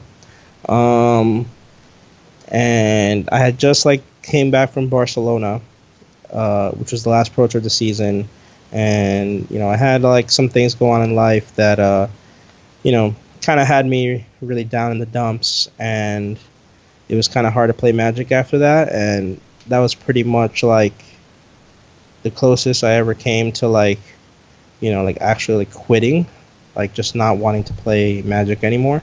Mm-hmm. Um, but then like that week, I, you know, I um, I that's why like I decided to like brew up a deck because you know I just needed to take my mind off some things and and then you know I realized that like you know all my friends were going to be at the Grand Prix that weekend and I couldn't like just not go. So that's when I went. I decided to like book a flight like a couple of days before and you know I had a friend who definitely gave me some you know some words of inspiration and just kind of helped me like realize that you know I kind of like like my my basically like he helped me get my mental game uh to into like the state that I needed it to be in to kind of like get the best out of myself. And that's pretty much like how that entire weekend was for me. Like I was just, you know, I went there and I didn't I had pretty much zero expectations. I didn't care whether I won or lost. I just wanted to enjoy myself and I wanted to try to play the best that I could and I was ready to live with whatever, you know, whatever result happened, Mhm. you know. Mm-hmm. And like normally like a lot of the people who knew me back then, they always knew me as like uh you know, like I was like generally like kind of like a negative person, you know, I'd always be you know, like blaming luck or like, you Mhm. know, kind of like expecting negative things to happen to me Mm-hmm. you know, especially like, oh yeah, of course I'm gonna lose, like or whatever, you know, things like that. And you know, like, you know, whenever I like would do well and like start to lose, then I kind of would, you know, start to tilt off and stuff like that. But like this tournament was different, you know. It wasn't it wasn't about any of that. I kind of just like I wasn't really thinking about those things anymore. I was just thinking about the games, like the turns, like kind of just like focusing more on the magic and letting everything else kind of just, you know, play itself out. Yeah. Just not caring about things like that. And, you know, it was definitely like, you know, to this day, it's still like the mindset that kind of like brings out the best in me. Mm-hmm. And that's how that entire weekend was for me. Of course, I got lucky and stuff like that, but, um, you know, I, it was like the first time ever that I really felt like, you know, like I just couldn't be stopped. Mm. You know, it was just like I just like no, like nothing, nothing, nothing else really mattered. You know, all that all that mattered was playing the best I could, and you know, I, I was ready to live with whatever result you know came after that because you know if I lost, you know that's it. Like it's over. Like like you can't change that. You know. Yeah. So, but um, the thing is, though, clearly, you don't want to get to the point where like it's like irrelevant, because clearly, you know, Something is at stake, That- that- clearly, right? yeah, something's at stake. You care. It's something that you care a lot about. Like, like you know, everyone who plays competitively, um, they they care they care about Magic, and they of course they want to do well. Yeah. Um, so basically, it's really it was it's been really hard to manage like the caring, yet removing like emotion from the result Yeah. even though like you kn- even though that emotion is clearly still there you know Yeah. so even even even since that weekend um it's still been like a long you know process for me like growing up as a player and kind of like you know trying to emulate that mindset as much as possible Right. um, because you know there I would still you know I'd still like tilt off every now and then. Uh, like I, I, I rarely do it anymore. Mhm. Um, so that's good. But um, you know it's tough because you know you care a lot and especially like when you've played for like many years, like kind of like like at least for me personally, like I've kind of like you know been all in on Magic for half my life, you know. yeah. So that's why it was so tough for me in the beginning because like all I cared about was like winning and making it to the PT and stuff and I feel like in order to be a successful player um at least like when I look to when I look at all the players who have been as successful they have been like you rarely ever see them, you know, like tilt off or things like that or you know if they make a mistake like you know it's it's a lot easier for them to To move on. kind of right? get yeah. move on whereas like you know especially for me like and like you know i've also i've, I've said this for sure and i know other people have said it it's like you know you make it you're, you're like make a mistake like a huge mistake and it's like the worst thing ever and then the rest of the game you kind of just like you're just like you know upset and you think about that mistake and I've, I've even I know I've said this myself and I've heard other people say it, but like sometimes people feel like you know, like oh I like I I made this huge mistake. I didn't deserve to win, you know, and a lot of people kind of like think about that kind of stuff in the game and. Yeah. You know, they, it, it's like you kind of just like mentally check out in the game, mm-hmm. and that's clearly something that you can't do when you're playing. But um, yeah, you know, it's it's been a tough it's been a tough road, like getting from like the you know the beginning to where I am now. But um, I feel like uh, you know I'm, I'm I'm at a point in my life and Magic that it's a lot easier for me to you know kind of like let whatever happens happens and not like dwell on it too much and or stress myself out or whatever. So it sounds like you're at peace with yourself.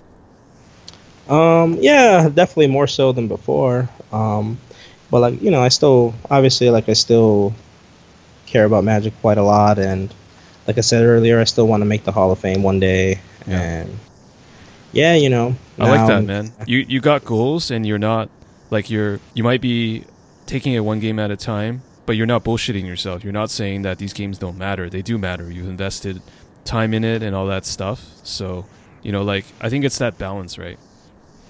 yeah, that's kind of like the balance that I, you know, ever since that that first Grand Prix win, I've I've tried to really, like, I try and get as close to it as possible, like every time. But uh, you know, like I've said, it's not easy, you know, when you care a lot. But uh, like I feel like, like um, like my mental game has been what has held me back the most since I got on the Pro Tour. Like that's kind of why, you know, I you know, haven't been a platinum player, or you know, that's why it took me so long to top eight a pro tour, etc. Because you know, I always felt like my mental game just kind of held me back a bit. Yeah. So through this whole process, Christian, did you have any mentor figures like I know you had mentioned BDM and folks that were there when you first got started, but uh, as you become a pro and you're playing these pro tours, are there specific people who have been very meaningful to you who have helped you a lot along the way, like supportive or mentally, or think about the game maybe maybe in a, at a higher level than you had before? Um, yeah, absolutely. I mean, uh, for starters, I would definitely have to say like uh, Andrea Mengucci.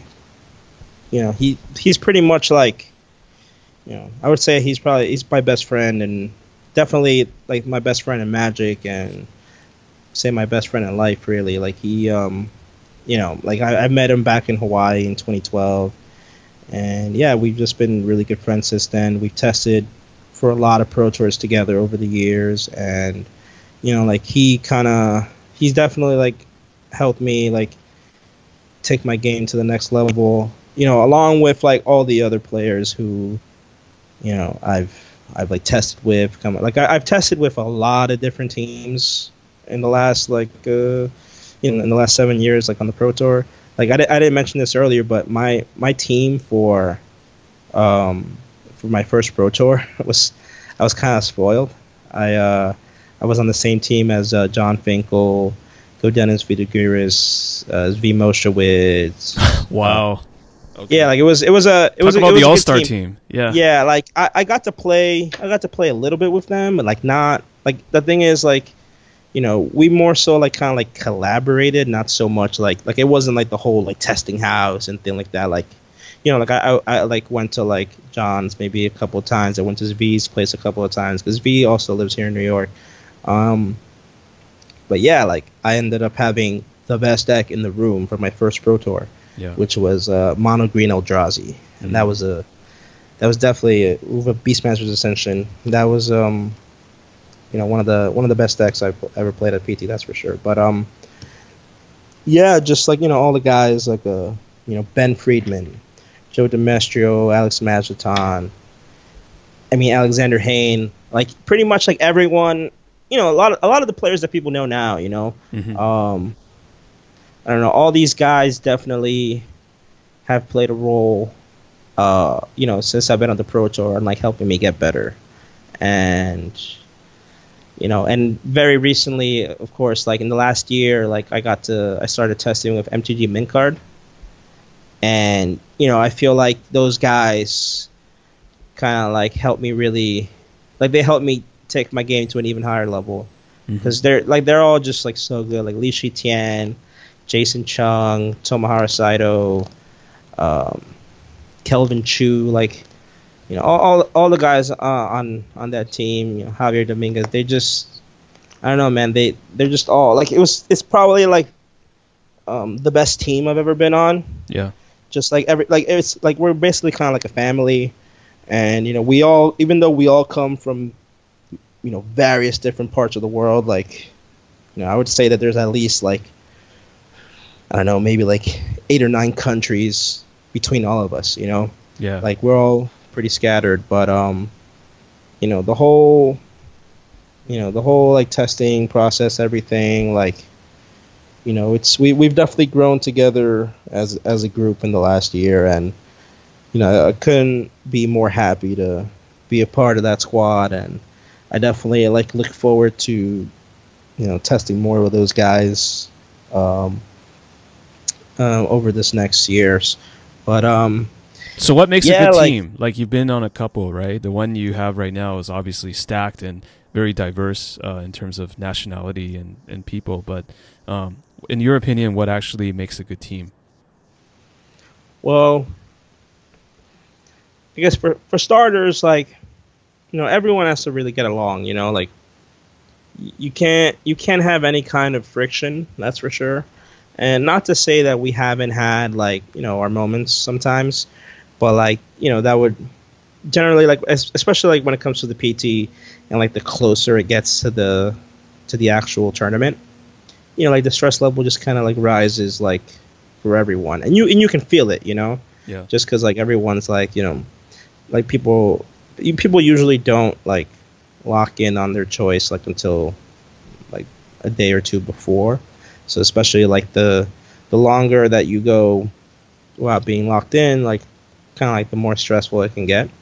But um, you know, generally we, we haven't really had many issues. Um, and yeah, just um, you know, everyone getting along and enjoying each other's company, like basically like people that you know you would want to like spend time with, you know, outside of the testing house, you know, like outside of being like a magic team, you know, like we're all we're we're not just a team, we're all friends. Um, so yeah, that's definitely very important, and of course, like you know, having you know the same goal in mind, like you know, like cause you know even like like I would you know I would say like obviously like uh, even outside of the the pro tour testing, um, you want you want like a team slash network of people who, you know, we're all you know you're all there for the same thing, you know, whether it be like, you know, trying to win a PTQ invite or, um, you know, trying to win a PT invite or, you know, trying to do well in like your local Grand Prix or whatnot, or trying to win the PPTQ to get to the RPTQ, etc. Like, pretty much like you want to have a group of people that, you know, are all trying to achieve the same thing because, you know, you know that way like everyone you know it matters to everyone and th- they'll all be putting in their best effort to try and achieve it um Are you saying that there are teams where that may not be the goal? Like maybe there are teams that say that they are out there to win the PT, but they're not really putting in the work or they don't have the right value system? I'm no just trying to understand. no no no like like I, I was just like i was just saying like you know in general you know what i'm saying? Because i assume that like you know you you you know you kind of want to know like what makes like a successful team. You know what i mean? Because like especially like you know like you know there might be people who want to get a team together you know like somewhere like locally or stuff like that you know to try and get you know try and achieve whatever it is they want to achieve. Like clearly for us on the pt like you know we're all we're all playing on the pro tour and we're all trying we're all there for the same thing. We're all trying to do the best possible you know we we want to win the pro tour we want to put pe- people in the top eight etc and i'm sure that's the case for all the pro tour teams you know i um i don't i don't i wouldn't say that like you know like there might be teams that that like go about it differently but you know everyone everyone clearly is very invested and I'm sure everyone puts in like their best effort to try and do the best they can for the pro tour and their teammates. Um, but no, yeah, I was mostly speaking just like in general, like of what kind of like what makes like a successful team, you know, like Yeah. for anyone who might be trying to, you know, kind of like do their own thing, like back back you know back home wherever they are, etc. Mm-hmm. No, that makes a lot of sense. I mean, any team you gotta have the same the same goal, and sometimes people have different goals, and it just doesn't work, even if you're super talented, right? Yeah, absolutely. I mean, and like you know, it, like it was more so the same, like you know, when I was coming up, except that like, you know, it's not like the pro tour where you where like everyone takes off like you know a week a week plus in advance to like travel to wherever the pro tour is and get a house together and like you know pretty much like 24 7 for like well not 24 7 but obviously because you know you gotta you gotta have a little break and you gotta have some recreation time in between but like more or less like throughout like the you know seven plus days that you're there you know you know you're playing a lot of games you know you're drafting constructed etc like um so yeah like for the pro tours like you know, there's a lot more there's like a lot more testing involved whereas like you know if you're like at home you know people obviously people have jobs like work etc um uh yeah like uh you know it might be a little tougher when you know you don't have like all this free time to you know kind of like prepare for that one tournament you know Yeah, for Um, sure. yeah Uh, I gotta ask. I wanna I wanna kind of get inside your mind as you're sort of playing in the pro tour. I think it was Amonkhet that you that you top eighted. Yeah that's the last one Yeah. So obviously, just from the outside looking in, I was a huge fan of you. Um, you know, a lot of people rooted for you to to get there, and you did. And it was quite an emotional moment, especially now having knowing that you know the person interviewing you, BDM, was someone who is so such a part of your your magic life. You know, like kind of. Can you just kind of walk me through what's what was going through your mind, like as soon as you as soon as you got there, and also the interview, and when you that emotional moment just just really trying to understand you know Yeah, well, I mean, you know, so that match, um, I like I knew I knew what I was playing against.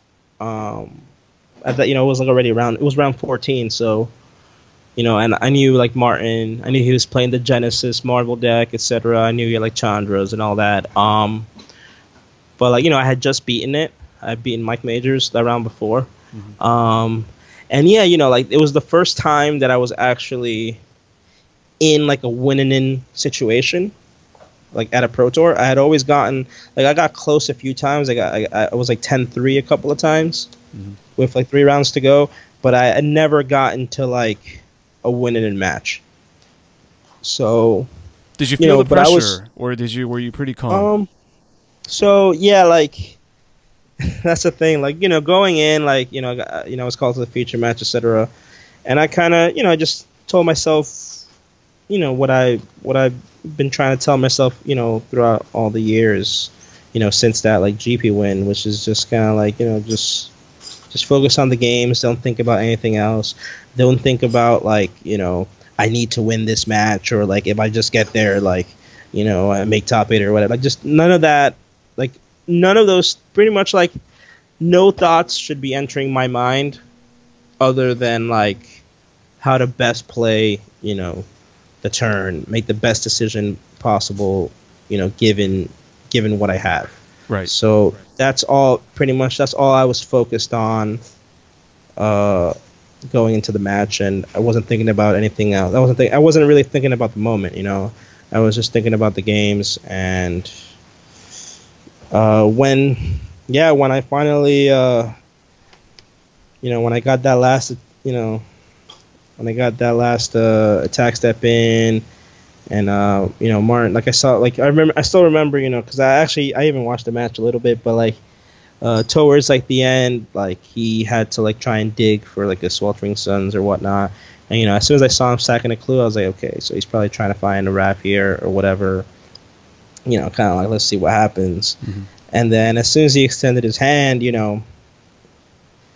Like it, it didn't really like hit me at the time, you know. I was just kind of like, all right, well, that's I was like, all right, that's game, you know. All right, Yeah. like you know, I started like scooping out my cards, etc. Like, um, took off the headphones, you know, wished them good luck, like I always do to all my opponents after the match, and you know, kind of just like started to like gather my stuff and you know finally like got to take a a nice like deep breath or whatever you know because obviously like you know it was you know anytime like playing on the pt like you know it like all, all like the games get intense you know like everyone everyone is playing on a high level. So like you you also have to be you know playing on a high level and you know trying your best to win. And um, yeah you know there were like a few of my friends on the side and they were pretty excited. And you know I was kind of just like you know like calm and just kind of like get my stuff and one of them was kind of like hey man like you got to give me something like you know and I, I was kind of just like laughing like oh you know it's fine or whatever Yeah. and then like I got off the stage and people started congratulating me and then that's when it started to really you know that's when it started to like really sink in that Sink in, you yeah. know, I, fi- I finally you know I finally got uh, my first top eight and that's when like I started getting like emotional like Mhm. you know BDM gave me a big hug Andrea gave me a big hug like you know you know a lot of people were you know coming up to me congratulating me and stuff and you know it's uh the whole you know the whole moment just kind of overwhelmed me you know because it's pretty much what like since I got on the pro tour that's you know one of the things that you know I, I always wanted to achieve is you know get that first pro tour top eight and you know having played for as long as I have and then you know being like starting to like get into the conversation of like quote unquote best players about a top eight and all that like Mhm. it was hard to like not think about that stuff as I you know as I got older especially like coming into this season when you know like I said like after Sydney which was the last pro tour of the previous season you know I had already kind of decided that I needed to kind of like cut back a bit on the traveling and the magic so you know I like I came into this season very well like knowing that it could be my last one and I Yeah. could like very well like fall off the pro tour Yeah. and so like you know whenever i would start to like think about like oh man like am i am i like just gonna not you know am i gonna like end my career like never having top eight at a pro tour etc like am i just gonna be like on that list forever or whatever like whenever i would start to think about that kind of stuff and you know it was, it was hard not to every now and then like i always kind of just had to you know like just gather myself and kind of be like dude what are you doing like like like like what's, Get a what, grip. what are you thinking Yeah, yeah, yeah. yeah ba- ba- basically just um but yeah you know like you know it was obviously it meant a lot to me it meant the world to me because uh you know i've given like i said i've given my you know i've played i've played played magic for over half my life now. Um so yeah like you know i kind of like needed a moment to kind of like get to get, get myself together. And then afterwards bdm's like hey man you think you'll be okay to do an interview? I'll be like and i was like yeah yeah i'll, I'll be all right and then and then and then you know we did the interview and like I had my teammates there. Yeah. and then you know like obviously like uh, having BDM interview me someone who you know has been there since the beginning for me. Mhm. um, and then like you know having my teammates there and kind of like just uh, talking about like yeah like getting getting to that point and like all the help that you know everyone is uh, you know giving me along the way then obviously especially my teammates like for this tournament like Mhm. you know it, it's it's just like it's very apparent that like there's no chance like I would have ever gotten there without them and yeah it was just you know it was just uh it's just like it was just very overwhelming you know and uh but I was happy that uh you know I was kind of happy like they were there and cheering me at my name and all that and Yeah. hugging me and stuff. Like it was it was definitely like I would have to say like uh you know like make making the top 8 and like having them there and you know that interview and then like finally getting my name called to like go on to like the top 8 stage like something that like literally after every pro tour I would always like watch like the top 8 announcement you know and I would see like Marshall like call Luis Scott Vargas for like the millionth time, Mhm. and it's just like you know like I was just like man like you know I want to know what it feels like to be on the other side Mhm. of you know this this uh this barricade or this stage you know like Yeah. I want to like I want like you know, it, it was always um you know it was always one of those things I always think about, and then as soon as like the PT would end, I would always you know, I'll be like, all right, this next one, you know, Mhm. and um yeah, it was very uh I would definitely say that like all of that collectively was definitely like probably like the best moment of my Magic career for sure was finally getting there and you know being on the Sunday stage and getting to play for the first time and you know while my exit was swift you know I definitely uh you know I definitely enjoyed every moment of it and Mhm. I, I, I was like like afterwards I looked and I looked back at the games and I was like man I could have done something different there like you know like I, I looked I saw like all the mistakes I made Yeah.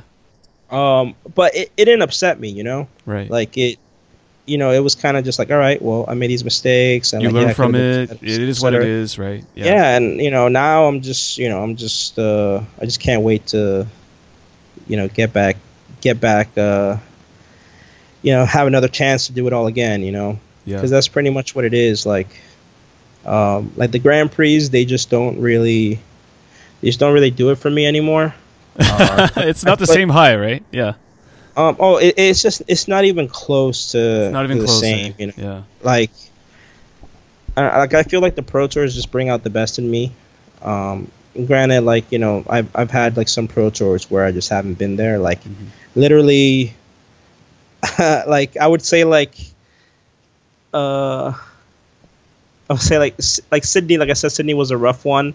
Like I I literally you know I I'll say I'll I have no issue saying this publicly. You know, Mhm. but I literally, uh, I literally let Paulo Vitor Damo da Rosa take control of my turn with Emrakul when I had three lands up and a Dromoka's command in my hand at the end of his turn. Mm. And I just like let him take control of my turn, Mhm. you know, and he just like used the Dromoka's command, like kill my Avacyn that was gonna flip, put a counter on his guy, just completely destroy me, you know? Mhm. and it's like you know like unfortunately like i've had like those times where i just like you know like just mentally like i'm just not in it. Mm-hmm. And you know like that's why i've said like my mental game has been what's held me back the most because you know like there are times where i feel like the worst player in the room and then there are times where i feel like the best player in the room you know? Yeah. that's all kind of just like my mindset going in to the match you know? It, and, and it can even be like like uh, you know i'll play like the worst match ever and then like the very next round i'll play like super well you know? And it's just like it's just always like a constant struggle to like you know kind of like stay focused and you know not let anything outside you know outside of the game kind of like you know kind of like derail my my um you know my train of thought as I play and stuff and yeah it's um yeah you know like it's um it's a grind man Yeah. that's the best way to put it you know That's why they call it grinding. Yeah, yeah, yeah. yeah for sure Yeah. No, um, it's you, you definitely had kind of ups and downs and kind of roller coaster.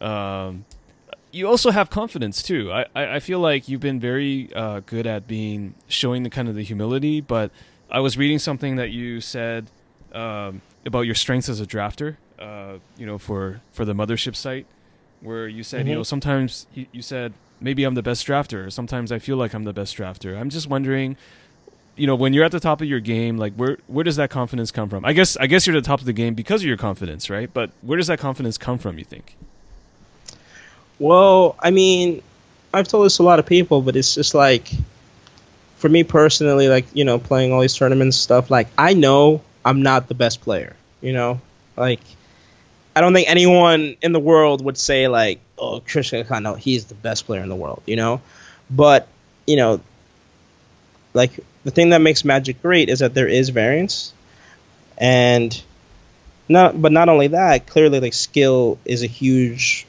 is a huge part of the game, and that's why you know we see like the same the same people all the time winning events. Like you know, like Peace Garnov just won like their you know 100th like team Grand Prix this last Yeah, weekend. yeah, you know, like etc. Um, but yeah, like every tournament I go to, like there isn't a tournament that I don't play in where leading up to that tournament, um, like there isn't a tournament I, I, I play in that I don't like think about or like envision myself like holding the trophy at the end of the weekend. You know, like Yeah. I always like, like you know, I always like feel like I can win. And you believe it, right?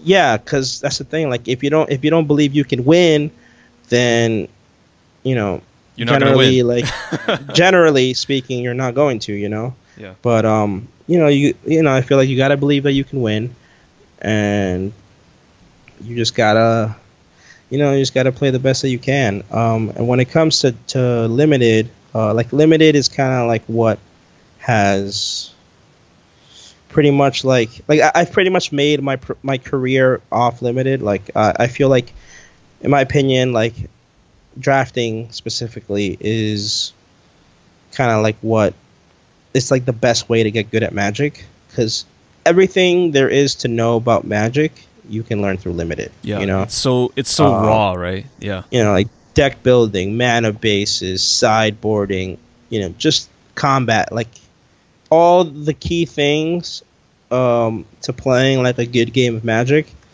you learn all those things through limited. You can play aggro decks you can draft you know control decks mid-range decks etc like you know it's not it's not it's not like in constructed where you know you're like locked into a specific strategy or you know like you're playing a specific matchup etc like that that's not that's not how limited works you know granted like you know matchups are a thing and like Mhm. you know forcing archetypes is a thing in certain cases but um generally in limited like you get to see it all and you know it's like every every every draft every game is just kind of like it's like a new you know it's like a, a whole new experience and Mhm. that's why like I, I've always um been so um you know I've always been so attracted to limited and that's why it's you know draft is my favorite format by a mile.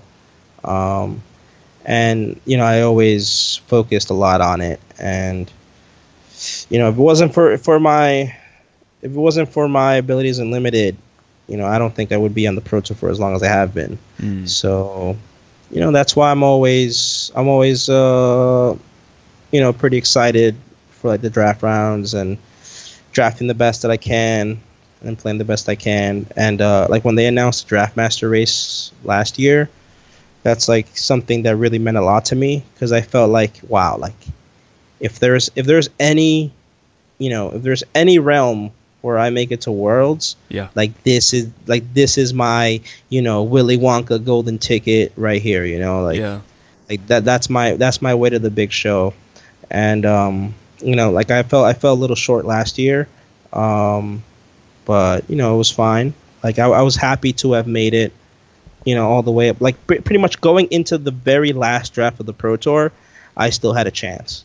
Mhm. And I feel like when it comes to like you know something like the draft master race or whatever, construct the master race, you know, other than actually winning it, you can't really ask for much more than being in it up until the very end, you know. Yeah. And going into Kyoto, um, I'm in like I think I'm in tied for like third or fourth right now in the draft master race. So while I'm like I'm a I'm a loss and a draw behind, uh, I believe I believe it's either Martin or Travis. I think Travis is in first.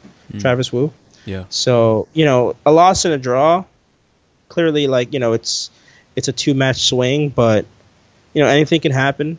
You know, there are six rounds to go in that, so you know I'm just gonna go in, look to draft the best I can. Hopefully, you know, go 6-0 so have the best chance possible. But you know, whatever happens, happens, and yeah, I'm definitely excited to finally you know play playing that playing that last PT of the season and see where I end up. Like, you know, pro player status wise, you know, worlds maybe like, but but but it's not like before. Like, I want to say like the first like five years on the PT, Mhm. Uh, making platinum was, or you know, getting to like the highest levels, making platinum, etc. That's kind of like what. I, I I wanted that like super bad, like I wanted that. You could even say I wanted that more than like even a top eight. Mhm. Um, like they're like they're like like you know saying that you're platinum, like basically like that is like the highest like status you can get. You know, hmm clearly like outside of like you know, like, like it's like you know like like be, basically like that's like as close as you can get to being like a like pro Magic player, where like you're getting paid to like play in these events, etc. You know, Mhm. um, But but everyone in uh, their circle knows what that is. There's like a instant kind of uh, recognition of what that is, right? Yeah. So um yeah, um after so two seasons ago was Vancouver. Was the last Pro Tour of the year. And I had won my second GP like a, a few a couple of months before.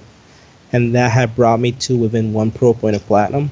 And I had something like four to five Grand Prix and the Pro Tour left to pick up one pro. And in Vancouver, I, I ended up like I ended up uh, falling short in the Grand Prix. I was like one game away in one of them, and then a couple of rounds in another. But um, yeah, I just like couldn't didn't get there, and it all came down to the Pro Tour. And uh, I started five one in the last Pro Tour. I was doing pretty well, Mhm. and then like the just like you know the wheels could not have fallen off any harder. Like I, I lost I lost five matches in a row, and was literally like you know went from five one to five six, and was pretty much now playing an elimination match for the last like five rounds of the tournament to try and like hit platinum to win like this uh you know to get that last pro point and um yeah it was like unfortunately in the last in like it was in round 14 Mhm. uh you know i ended up losing and i took it i took it pretty tough you know like it was it, it was really hard I, it was really hard on me just because of like how much i've invested like money traveling like you know countless hours like on planes going to grand prix like south america europe etc like just going all over just trying to chase this dream of becoming platinum um, and like it, it was funny because it was just like clearly like the money yeah obviously the money mattered but the money was kind of just like uh you know It's like a validation, Me- right? yeah, it was kind of like, re- but like you know, like the, my, making platinum was like validation, whereas like the money was just like, all right, well, here's all the money that you spent last year trying to actually get this. you Yeah, know? you can recoup it. Yeah, it was yeah. kind yeah, but um, yeah, it was it was just really tough, and you know, after that season, I was just like, okay, like, all right, you know, we'll see. Let, let, us see how this next season goes, and then you know, going into Sydney, I like pretty much after Sydney, which you know, a full year later, and I ended up finishing with like 40 pro points that year. Um, which you know was good enough for gold, but like nowhere near platinum because platinum was like 50. Yeah.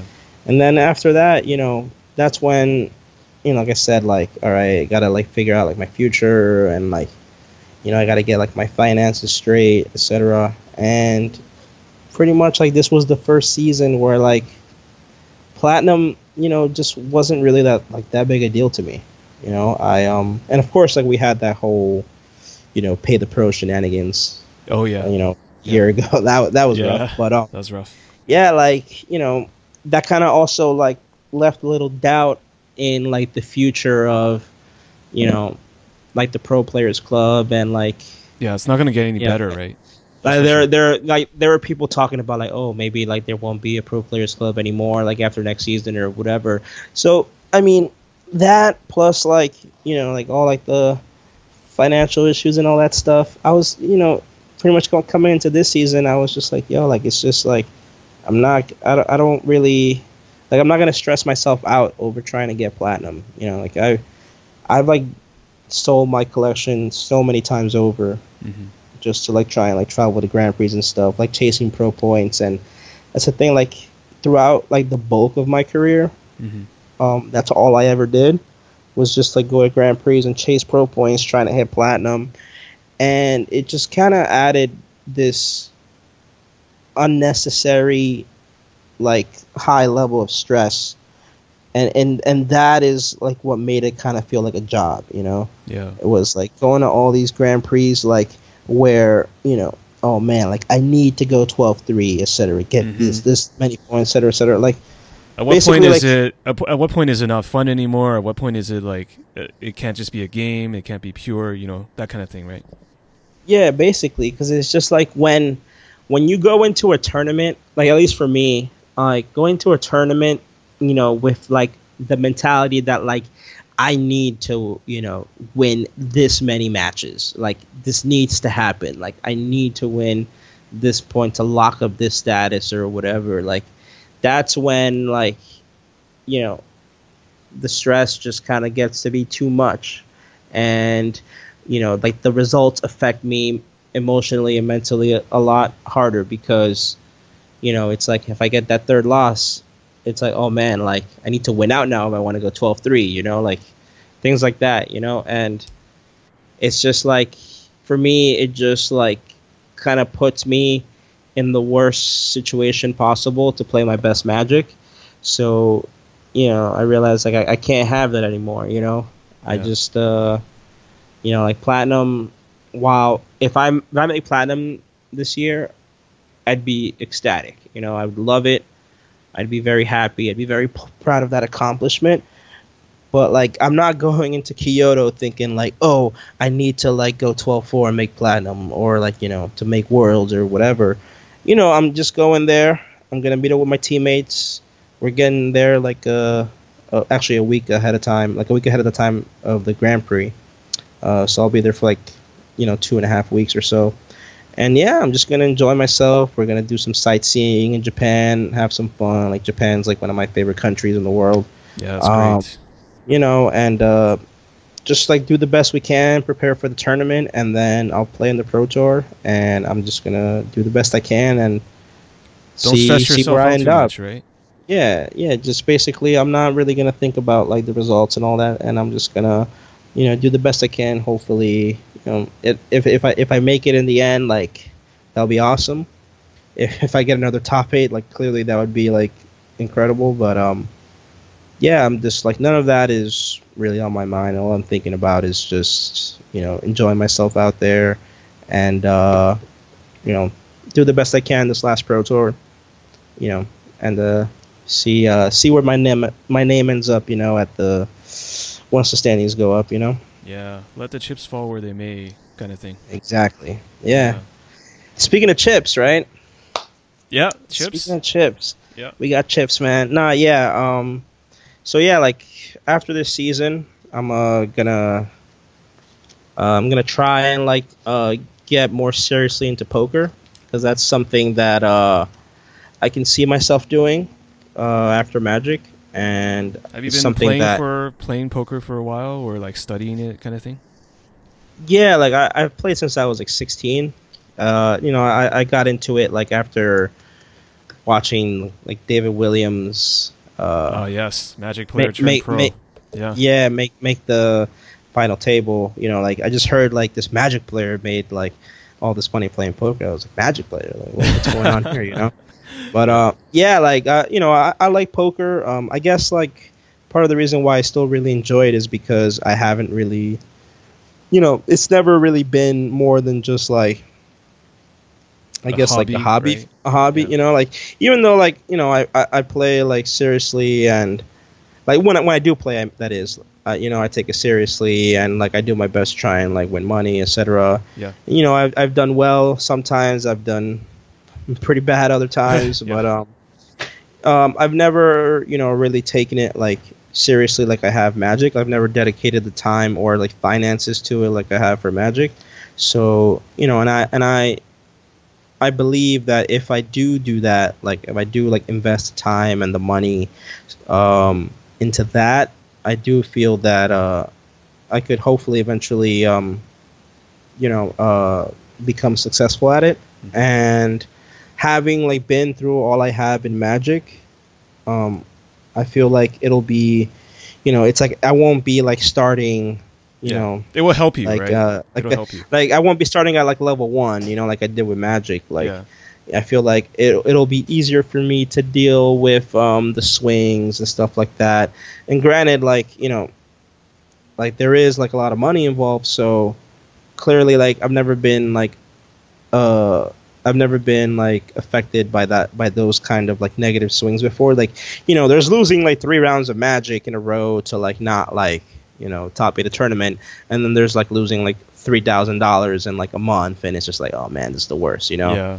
So um, clearly, like that's something that like, you know, if I do end up like going like seriously at, at it, that like that's something that I would have to like mentally prepare for, is like the downswings and all that stuff. But um, I'm hopeful that uh, you know, I I I'll, I could end up being successful, and um, you know, I'm excited to like, you know, take it uh seriously, uh, for a change and you know, kind of see what happens because while Magic is great and I love it and I think it's the best game ever, um, you know, like the top players in the game, just uh, like for for the amount for basically for how good the top players in the game are, um, the rewards aren't like at least the financial rewards are not, you know, Are not commensurate or proportional to. Yeah, yeah, especially especially when you look at just about every other you know, sport or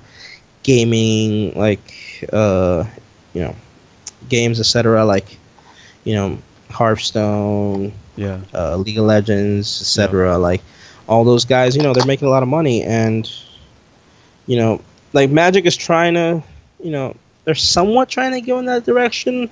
You know, and I say somewhat only because we're only really seeing like a really like huge um tournament in the sense of like the World Championship this upcoming year. Um, because you know we're, we're gonna have like for the first time ever we're gonna have a tournament that awards you know six figures to the winner Mhm. like that's no that's something that's never happened before in magic um so that'll be exciting um but the thing is like you know that's only for there's only going to be 24 people in the whole world that are going to have a chance to you know you know call themselves world champion at the end of that weekend Right. and like win a hundred thousand dollars. But um, so yeah, and it's like, you know, it's clearly like there's nothing. I would say there's nothing harder in the game right now than to like make it to that tournament. You know, yeah. because like because like there, you know, you have to have like incredible results for a whole season on the pro tour, or you have to win a pro tour. So it's like, you know, getting, you know, getting fifty something pro points and or like winning a pro tour. These these are all very difficult things to do in the game, and that's why like. You know, every year, like the world championship is always like a stacked event. You know, like just the best of the best, and you know, it's very apparent why. So, um, yeah, but I'm hopeful that like in the future, Magic um, will get better in that regard, mm-hmm. especially like because because I mean, the main issue is like like the pro tours, um, like they've had this prize payout for a very long time now, and um, you know, compared to like, you know, how Magic is now, like Magic is just it's insane like how much bigger it is now than it used to be and how much money it makes. And you know we're seeing like record level like attendance at grand prix like in the last like few years. Um so yeah it's like i don't know it's it's kind of a shame that the support the prize support doesn't match what you know at least like most pro players like and other and other players like feel that it should be. Hmm but um, you know, it is what it is, and maybe in the future, if Magic became like a more reliable source of income, or like you know, becoming a pro player like is something that like more than you know a select few could actually do, then maybe I could see myself like playing you know a lot more again. But Yeah. um, yeah, for now, I kind of like I have uh, I have some debt that I'd like to uh, kind of be done with. to Um, erase. Yeah, like- yeah. yeah, like the Pro Tour, the Pro Tour topic definitely helped in that regard, but uh, I still got a little bit of ways to go. Yeah. So yeah, like going forward, like that's um like my top priority is getting getting rid of the rest of my debt, and then you know trying to see uh how um how well I can do in the poker world, and hmm you know see if that's something that I can sustain long term. And but you know I'll definitely still be playing Magic, and you know, I'm, I'm gold. I'm I'm I'm guaranteed gold for next year. Mhm. So I'll be playing all the Pro Tours next year. I'll be playing some Grand Prix. I'm gonna try and pretty much make it only limited ones. Mhm. Um, but Because those are fun for you and you're good at it. Yeah. yeah, it's like it's like for me, it gives me the best chance to win, and I enjoy it the most. Yeah. You know, I don't have to worry about like getting cards or anything like that. I just kind of show up, you know, Show up and crush. see see what the magic see what the magic gods give me, and Yeah. then like go from Yeah. there. You know, so Yeah. yeah, um, that's kind of like my plans for for the future and magic and life and Yeah. yeah, try and figure out uh, you know, where I'm gonna be in five years and stuff. So we'll see. Yeah, well, you know, I'm super happy for you because like you're obviously you're self-aware and I think self-awareness is knowing that everything in life has a opportunity cost, right? You're obviously very good at magic, but every minute that you're playing magic or thinking about magic or stressing out about it, it's a minute that you're not spending on something else. And uh, Yeah, exactly. yeah, uh, it's I not def- easy. I Just definitely agree. by the way, it's not easy being t- Tom Dwan either. So he might be know- a you know- millionaire. Oh, but, you yeah. won't. You, you you you actually you you might think I'm trolling you right now, Uh huh. but especially because like you know we had mentioned how we were going to talk about basketball and like poker, Sure, yeah. etc. Yeah. But what if I told you that I played basketball with Tom Dwan? Worlds collide, Like- right? We're talking to a magic like- player who played with a poker player basketball. yep. Like yeah, because um, there was actually um, so um, ba- uh, I want to say a few years ago um, when I would play like basketball with um, you know like uh, the uh, old like New York guys like Finkel and those guys. There was this one player who played with us, um, whose name is David Benefield, Mhm. and he he's actually like a pretty successful poker player. And I didn't really know it at the beginning. Yeah. Um, Just some dude. but I yeah. yeah, I realized after. And then there's one day where like you know where you know there's like a game set up for a Sunday, and look in the mailing list, and like you know mo- like people would be like, hey, yeah, like I'm in, yeah, I'm in to play today, or like, hey, I'm in plus one. Yeah. So like you know, Sunday shows up and like David's like, oh yeah, I'm in plus one. Okay, cool. And then you know I, I'm like there. We're like there's like four of us, and like we're like waiting for like Dave and his friend to show up Yeah. and like, taking some shots, and then you know, uh, they, him and his friend roll in, and then he comes up, and then I, I look and I'm like, like no way, and it's like hey, it's like hey guys, I'm like oh hey what's up man? He's, he's like, um Tom, nice to meet you, and I'm like. I'm Chris. Nice to meet you, man. like, but like, basically, like in my head, like all I'm thinking about is just like, don't be that guy Don't be that guy. don't guy. talk about Yeah. don't talk about poker like now like and it's funny because like you know i'd watch like so many like videos of tom dwan yeah, like, high stakes, poker, Yeah, yeah. all that stuff like you know he was kind of like a you know definitely someone that i became a really big fan of Yeah. uh watching you know like all those shows and stuff but like you know i thought to myself like all right let me think about things in his shoes here's this like millionaire poker player Yeah.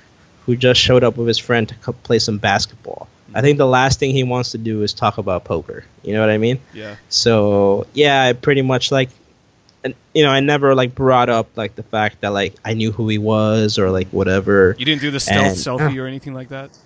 No, uh, no, no, there were yeah, there were no selfies involved for sure. And um, no, yeah, we just had a good game. We had fun, and yeah, and that was that was that. And then What's his Never game saw him like? again, how, how, what describe to me he's pretty Dwan's good. game. He's pretty he's pretty good, He man. He's moves? like yeah, I want to say he's like six one maybe or so, really? I six foot. Like that tall. no, yeah, yeah, he's he's definitely he's definitely pretty tall, and uh, he's got a strong pass, man. Like uh, it was it was tough to handle that one of the, one of those plays, but um, no, yeah, he was he was pretty good. But like Dave Dave is also like insanely good. He's like probably one of the best shooters that that showed up to the games. Mm. But uh, no, yeah, it was um, you know, I don't I don't really play basketball those guys anymore. Like the whole the whole like crowd, the whole like basketball like New York crowd has changed, and like I don't really know many many of the people that play there anymore. So like, Mhm. you know, it's been it's been a long time since I played, but um, you know, I still enjoy it, and uh, I'm actually I'm going out to Las Vegas in a few days Yeah. uh, to like hang out for a week, play some poker.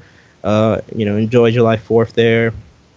Um, and yeah, like a lot of a lot of the guys in Vegas, they play. So I'm gonna. I, I, I didn't get a chance to play at all. Um, for like when I was out there for the Grand Prix a couple of weeks ago, but I like you know, I'm making it a mission this time that I will at least play basketball one time. Yeah. Just because, you know, like I'm not like a good basketball player by any means, but you know, I, I have a good time. It's a good exercise, and I like to shoot the ball. So What's what's what's your game like? Like, what do you pattern your game after? Like, is it is it mellow? right, so- is it is it like so, what's your oh no, so so yeah. Um. So basically, I can't dribble the ball. okay, I can't. I can't. I, I can pass, and I can de- like basically like I'm like the catch and shoot type guy. You know what I mean? yeah, So basically, like you know, not like Steph Curry. Like I was a pretty big fan of him going into the NBA. Like I saw him playing college and stuff, and Yeah, I really liked his game. yeah, yeah. So like, uh, yeah, now you know that's kind of like my thing. You know, I'm either gonna try and find the open man, or if you know if people like don't respect my jump shot, then you know you got to keep them be- honest. Yeah, yeah, you know, I'll just like be out be out there waiting for that open three. You know, yeah. Awesome. uh, yeah, man. So, uh, I mean, I promise I would talk about this very briefly. So we have to talk about it, even if it's like for a few minutes here. yeah, Um, sure. Are you a Phil Jackson guy or not? Like, is he? Should he be running the Uh, show? Is should Porzingis? so, like, I got. was I, gotta pretty- get your I was- take on that. Yeah. Yes, I, I mean, I was I was pretty, you know, I was optimistic when they when they got him like a few years ago. I was Yeah. just, oh wow, Phil, like Phil Jackson's coming Yeah. to the Knicks. Zen master, yeah. interesting. Yeah, but um, yeah, like when he drafted like Porzingis, like people were like booing, like boo, and I'm and I'm just here saying like, who who is this kid? I have no idea who he is. Everyone you know? thought he was gonna be a But- bust. yeah. Yeah, yeah, because you know what it is. Like I guess like ever since like Darko Milicic or whatever, like all those years ago, like you know, Yeah. people always are weary of like you know the tall like Tall you know European. European.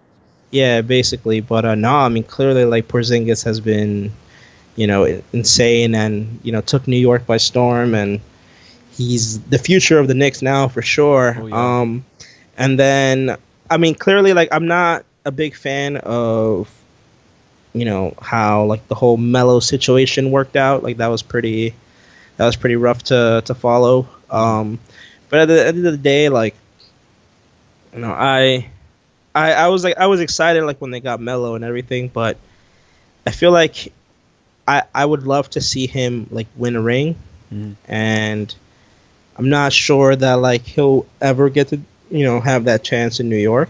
So, so I would like, um, I would like to see him, you know, hopefully go somewhere else and, you know, end up getting that ring one day. So, but yeah, when Phil when they let Phil go, I was pretty I was pretty surprised, but at the same time, like with all like the, you know, all the craziness going on and all the like trading Porzingis talks, which are like insane. Mhm. Um, I guess I wasn't too surprised, and um, yeah, when uh when the draft happened and they drafted this kid from France, I was just like thinking to myself, like, man, like Oh, the point guard, know, right? Like yeah, I was like, here we go again, another random Euro.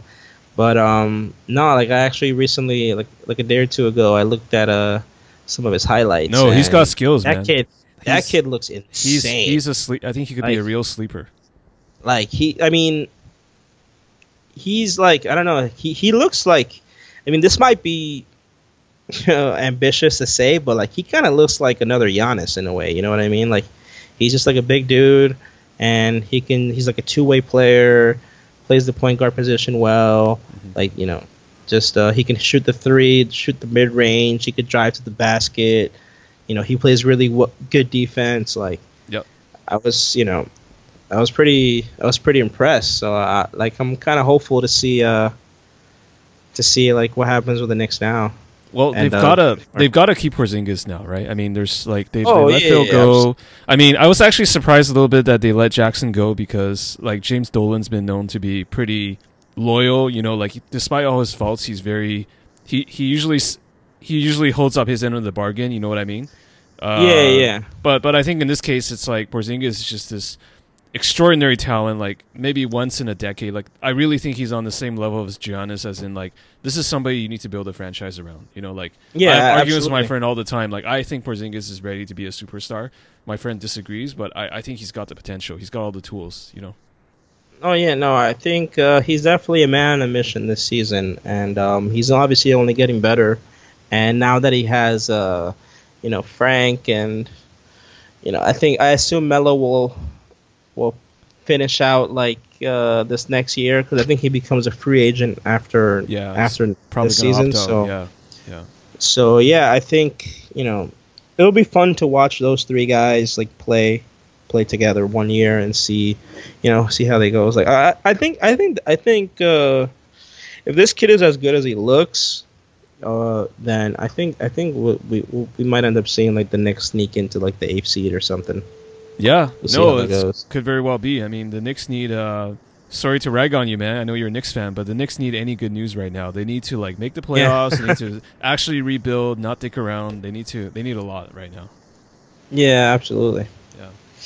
Well, I mean, it could be worse. I mean, I'm a Bulls fan, so I mean, that's that's even worse. So, you know, I mean, What? anyway. Oh, speaking of, how, what do you think about that kid that that that they drafted? Yeah, uh, Lauri uh, Markkanen. Um, I've seen his uh, some of his game footage, like the the, the Draft Express stuff. He looks really good, uh, and I'm not just being a Bulls homer fan by saying this. I think Yeah. he could really do some stuff. I mean, when I first heard they drafted this guy, who's a seven footer who can only shoot uh, and and score, I was like, well, we already have Nico, we already have uh, Zipser, like we have guys who can do that. Uh, we don't need another guy like this, but I don't know. I, I just I just have my problem. I don't have pro- any problems at all with the draft pick. I just have my problems with uh, the Bulls management. Uh, you know, Gar Forman and and and.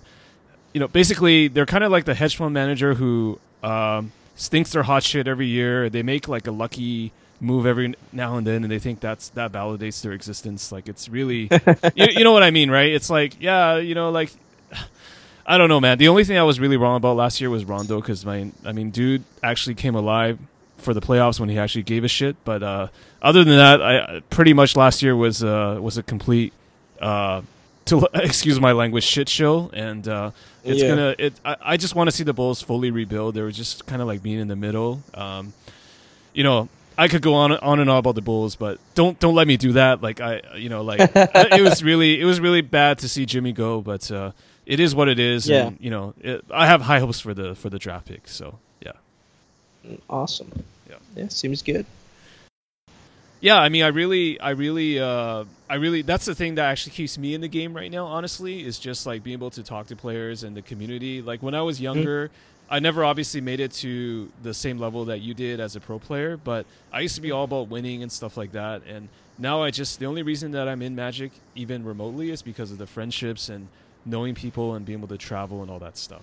So Oh yeah, that that's definitely you know that's definitely had been has been a huge part uh, for me as well. You know, and it's helped me you know kind of like keep doing it for as long as I have. It's like all the all the like the friendships I've made, like all the people I've met. Um, you know, like like the fact that like any just about any major city I can go to, I'll know someone there like through Magic.